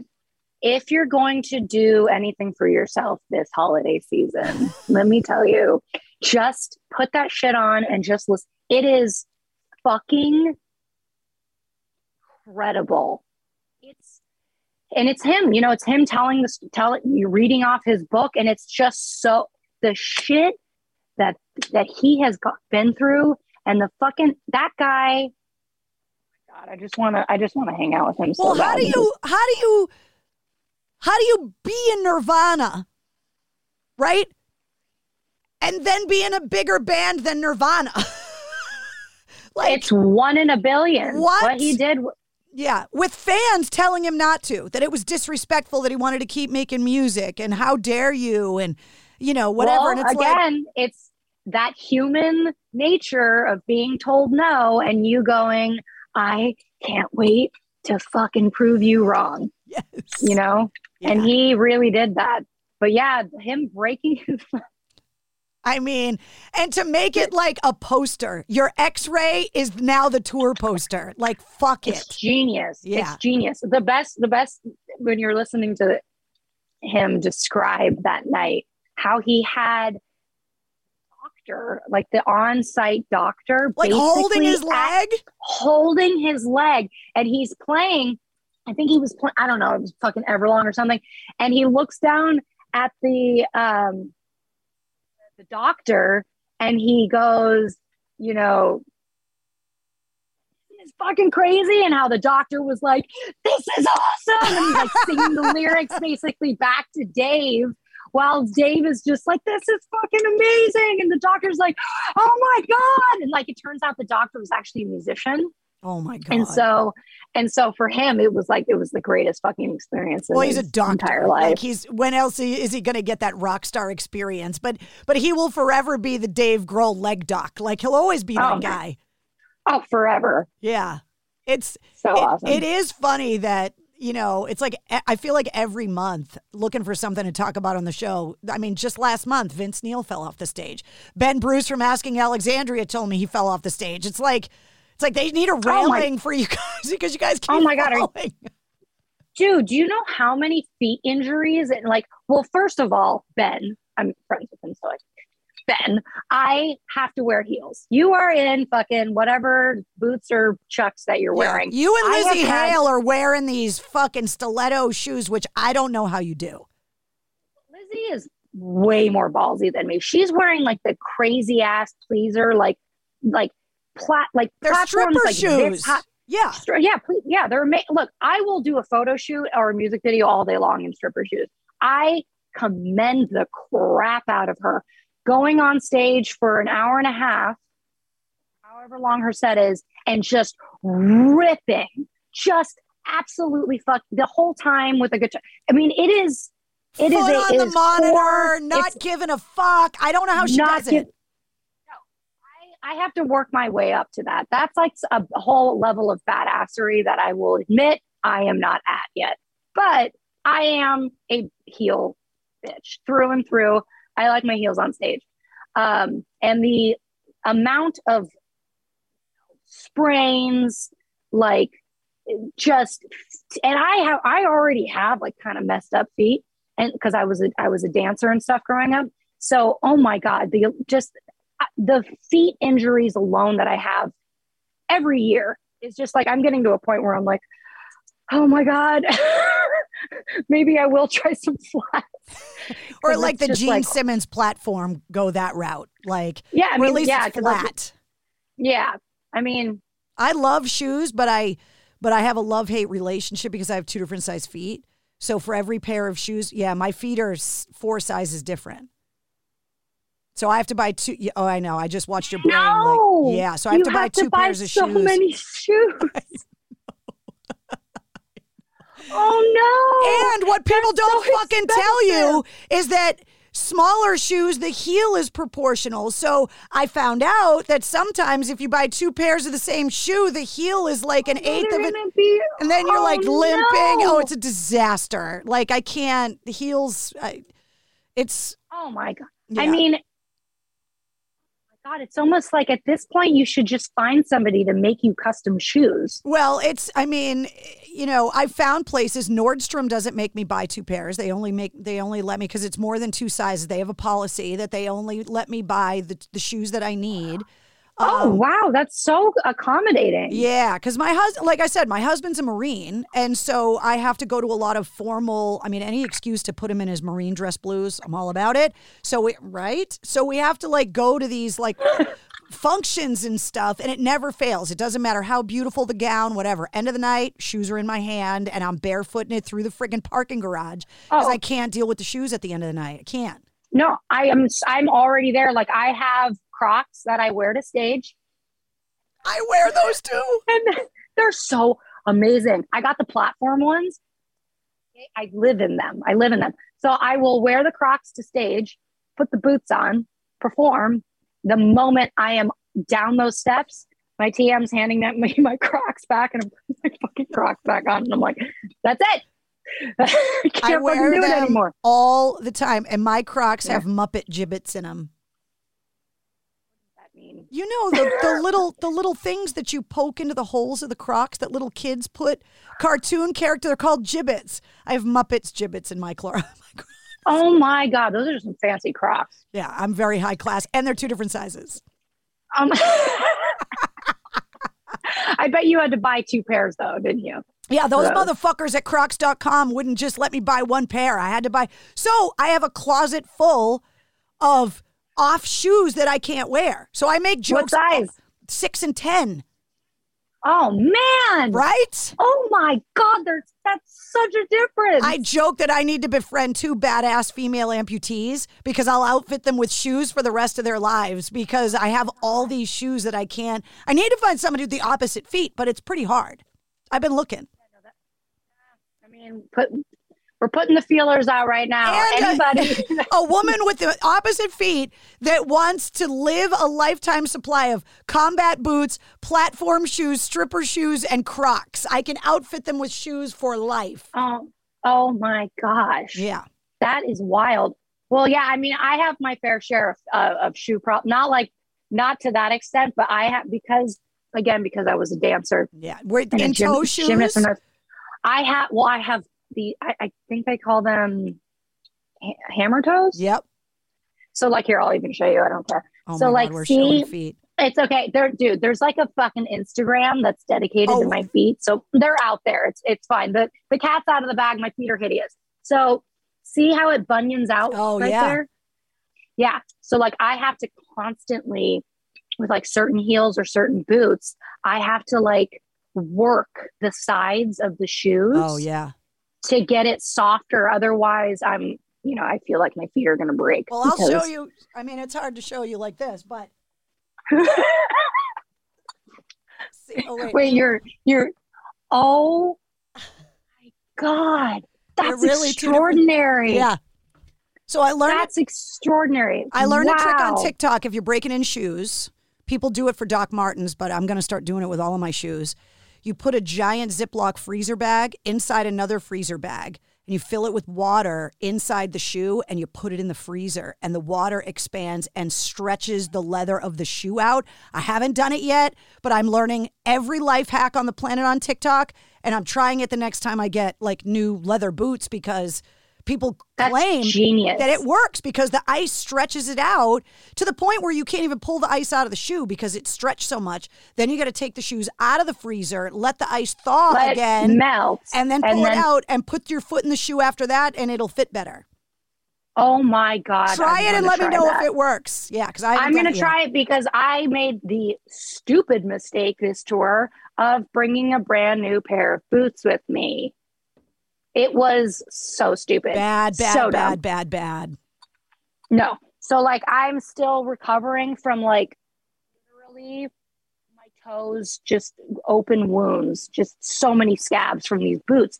And I was like, "Oh, I'm going to get these for my winter tour." And then And I every never woman wore has them. band aids in their purse because you know you're going to get blisters. Like every woman has a band aid in her purse, at least one, if not uh two, for the for the blisters. I have, I don't have them in here. Otherwise, I'd show you that they're down in my suitcase. But I actually have these fold up like ballet slippers that I bring with me. Like anytime we go out to dinner, anytime we go out, whatever, I put them in my bag because I know within an hour and a half, two hours, I'm going to be taking my fucking heels off. I just found like- those. They're so, they're so convenient. My husband goes, "Do you have shoes in your purse?" You're like, yes, yes, I do. Yes, thank because I'm, God. br- I'm brilliant. Yeah. you're, you're welcome. You're married to a genius. P.S. They're two different sizes. yeah. Oh my god! Oh my god! It's Yeah. so fucking struggle hilarious. is real, Lilith. The struggle is real.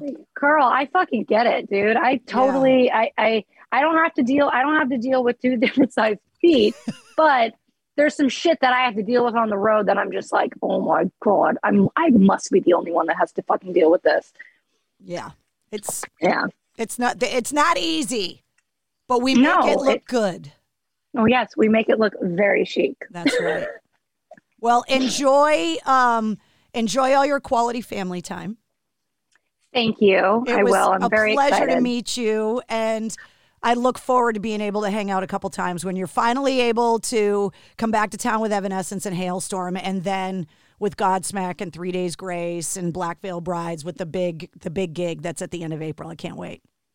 Carrie, I would love nothing more than to hang out with you in person. This has hands down been my favorite interview all year. Oh, I mean, an hour you. and 45 minutes went by and I didn't even fucking I know, I it. feel really bad. I kept you way longer than I should have. No, I am sitting in Cincinnati with my thumb up my butt. I'm like, and your you, husband's you to talk this long? I'm like, so what else should we talk about?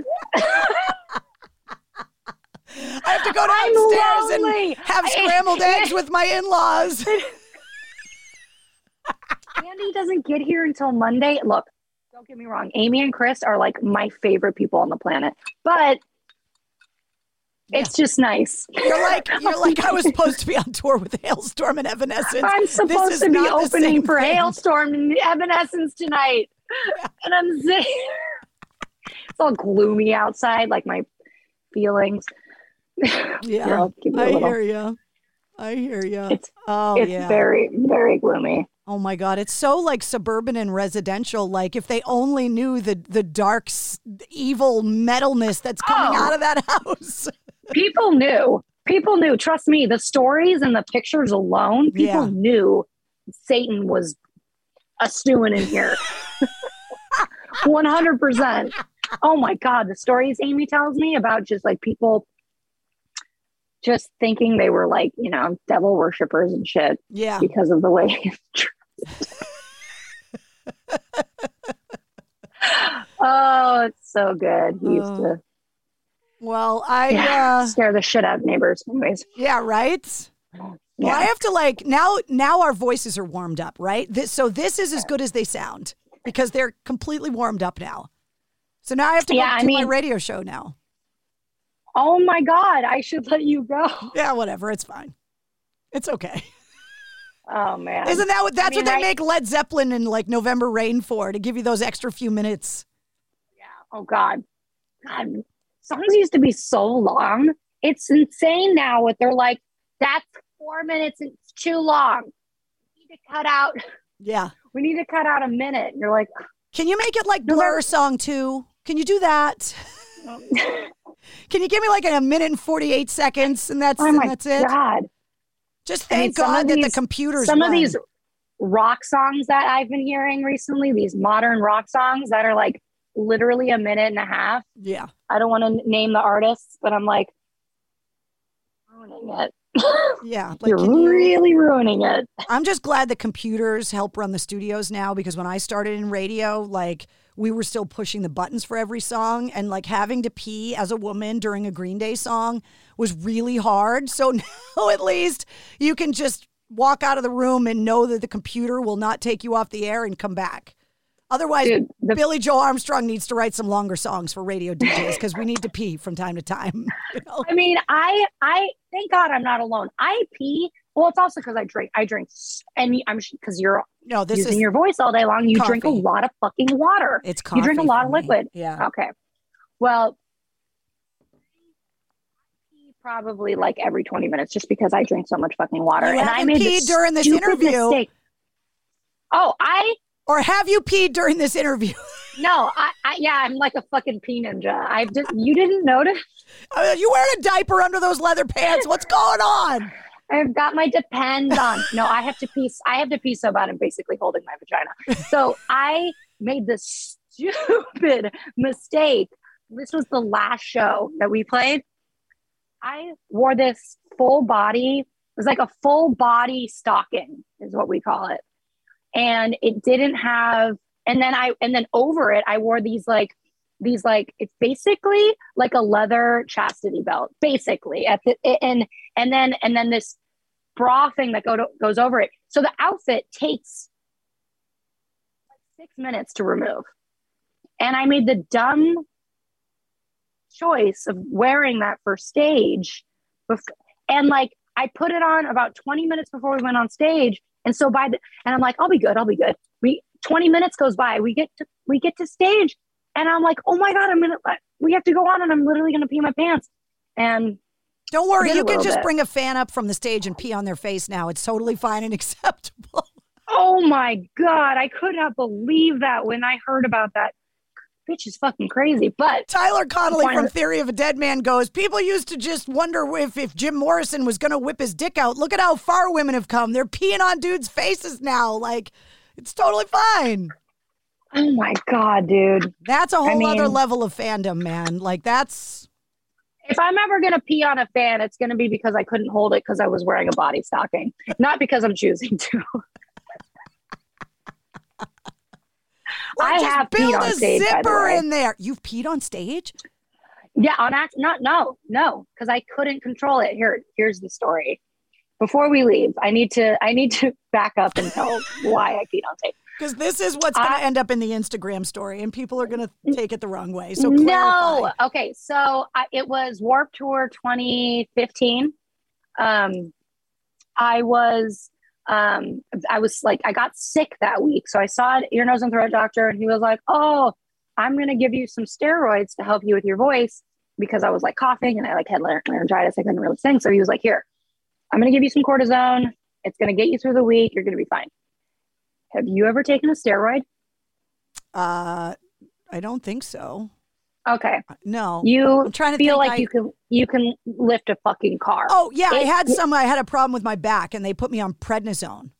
Yeah, same, same, same concept. Yeah. makes you feel literally like you could do a backflip off of a You're- you're tall building and still live. Yep. Yeah. So I'm on stage and I'm like, oh my god, like Hulk mode, going fucking crazy. It was the most intense like feeling of being on stage because you're just like you are- you have so much adrenaline and so much like power in you that you feel that you have but isn't really there it's not real Yeah. it's like like like by the end of the night you're basically like pass out because you're so fucking tired because you've exerted yourself so much but on stage singing the last song i'm realizing how badly i have to pee on the last song and i'm singing this big high note with all of my might and now as uh, when you're singing correctly you're pushing from your like the area where you pee Yeah, your to diaphragm. like sup- yeah. yeah to support your diaphragm and that's what i was doing and then all of a sudden uncontrollably unbeknownst to me I did not agree to this, body. I just started peeing. So what I, what I did is I I was like, oh my god!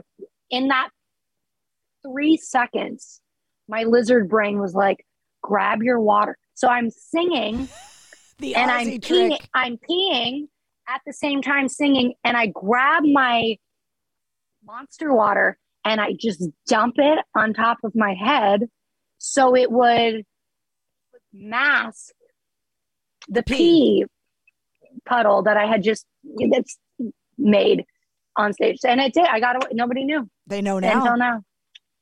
That's okay. It was like five years ago. Somebody right now is looking up video of that performance going, There "Where's- is there is video of that oh, performance. Oh, now you know she peed. Yep. Oh my god. Fully peed my pants. I mean, It happens.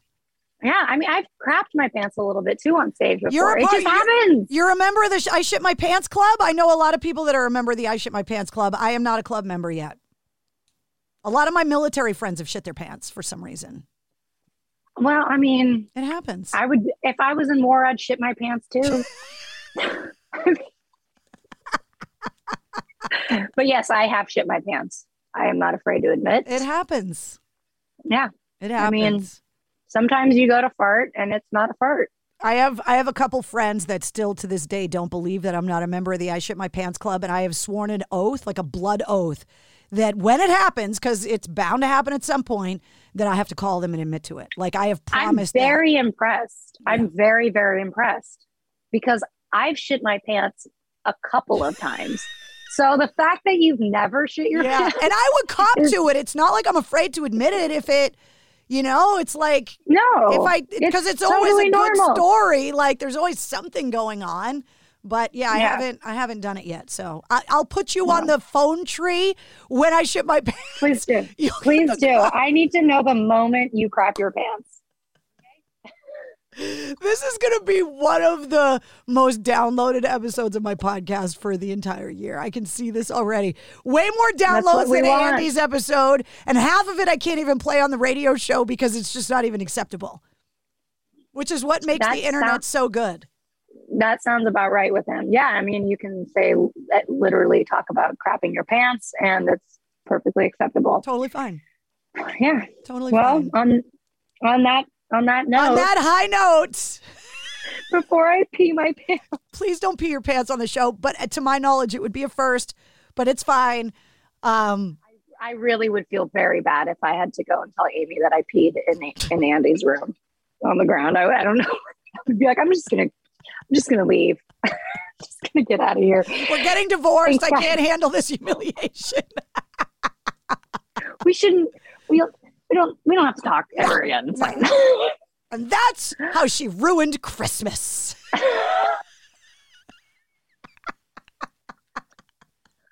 Holy shit! Oh man, Oh, it was so literally. good to get to know you today. I knew I was going to have a good time, but oh man, this has been fun. So fucking awesome, Carrie. You're the shit. You're the best. I will see you twice. Twice in the next few months. Can't wait. Congratulations Carrie. on everything. Enjoy everything. Stay healthy. And uh same. And we'll see you soon. Awesome, Carrie. Thank you so much. See ya. Bye. Bye. And there she is, Lilith Czar. I told you this was a fun episode, and you had to listen right to the end to get all the good stuff. If you liked what you heard, don't forget to hit subscribe so you don't miss anything from the Mistress Carrie podcast. New full length episodes come out every Wednesday, and every weekday you get the sit rep. The Situation Report is all your rock news, music headlines, and industry info in less than five minutes. Plus, you never know when we're going to release a bonus episode of the podcast. Now, if you want to find out more about Lilith Czar, check the show notes of this podcast because all of her links are right there. There's also a link to get tickets to the WAAF big gig at the end of April. You'll find all of my links there as well and the link to the corresponding playlist. For every full length episode of the Mistress Carrie podcast, you get a playlist so you can go back and listen to all of the music that we talked about. Huge thanks once again to our sponsor, Digital Federal Credit Union. You can find them online at dcu.org. And you can join me live every Tuesday night at 8:30 Eastern on my Facebook page for Cocktails in the War Room. The Mistress Carrie podcast, a proud member of the Pantheon Podcast Network.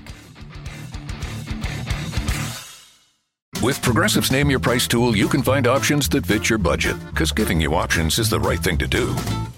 Oh, yeah, like when I hold the door for someone. Sure, it may be weird if I don't time it right, and they're a little too far away, and oh, now they're running. And we're both asking ourselves, is it worth it to run instead of just, you know, letting them open their own door? But still, it's the right thing to do. So get options based on your needs with Progressive's Name Your Price tool. Progressive Casualty Insurance Company affiliates and third party insurers. Comparison rates not available in all states or situations. Prices vary based on how you buy.